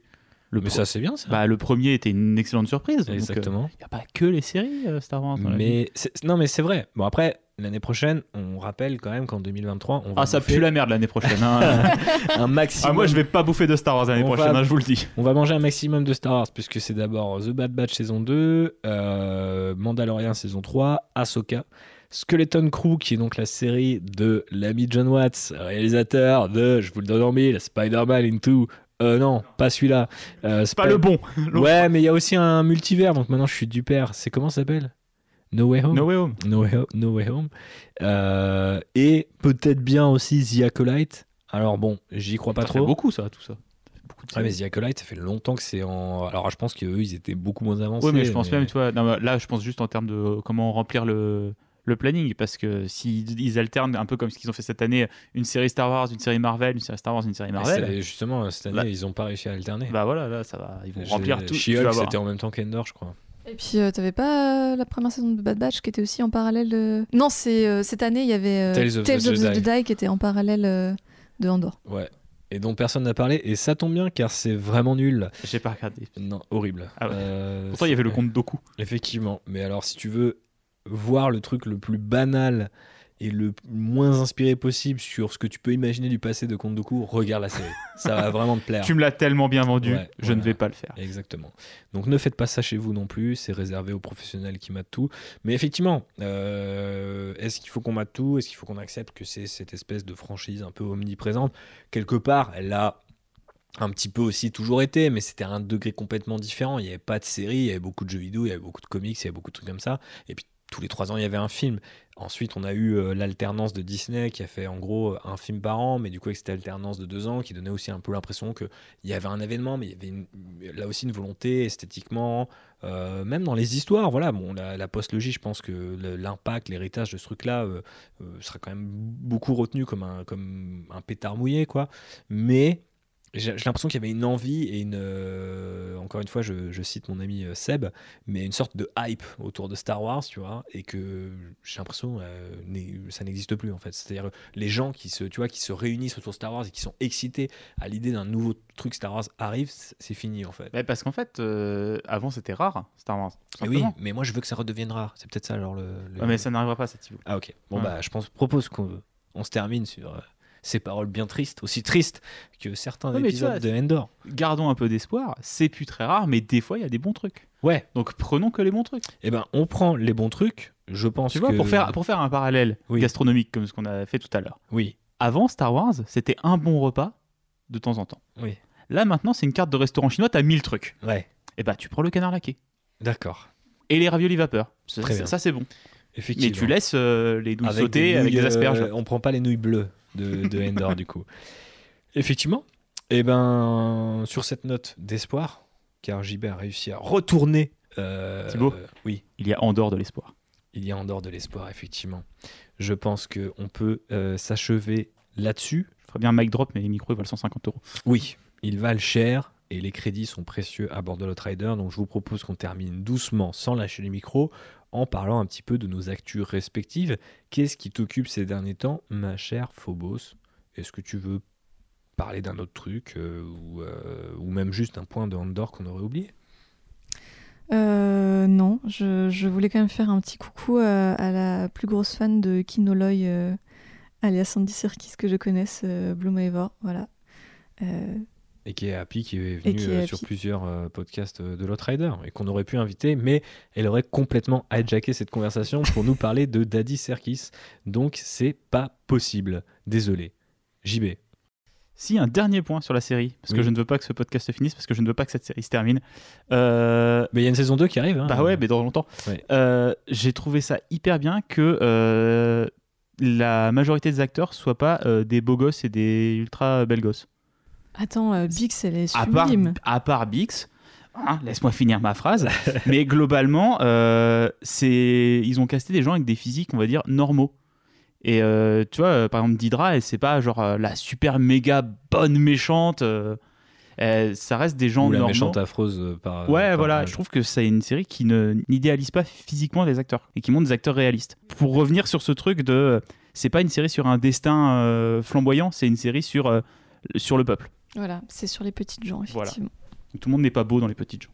Eh bien, il vous faudra choisir, chers auditeurs chez Auditis, entre Kino et Bix faites votre choix. Mais finalement, pourquoi choisir?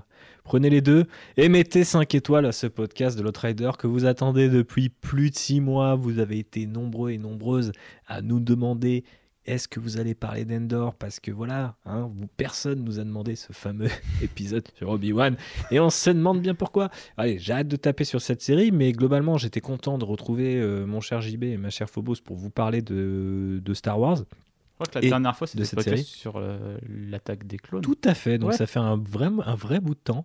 Et, euh, et j'étais par ailleurs aussi content de faire euh, assez rapidement, malgré sa longueur, ce conducteur, d'aller chercher les références à droite à gauche. J'ai vraiment eu l'impression euh, au-delà, euh, effectivement, en tant que spectateur, j'ai kiffé cette série. Euh, en tant que maintenant professionnel de l'écriture, puisque j'ai cette chance, j'ai kiffé cette série. Et en plus, en tant que podcasteur Star Wars, j'ai eu l'impression que faire un podcast sur cette série était quelque chose de bienvenu et d'intéressant pour mettre un petit peu en, en perspective tout ce qu'on n'avait pas aimé précédemment ou tout ce qui faisait peut-être du mal à cette licence pour terminer soit sur une note d'espoir, soit sur une note de cynisme. Ça sera à vous de choisir.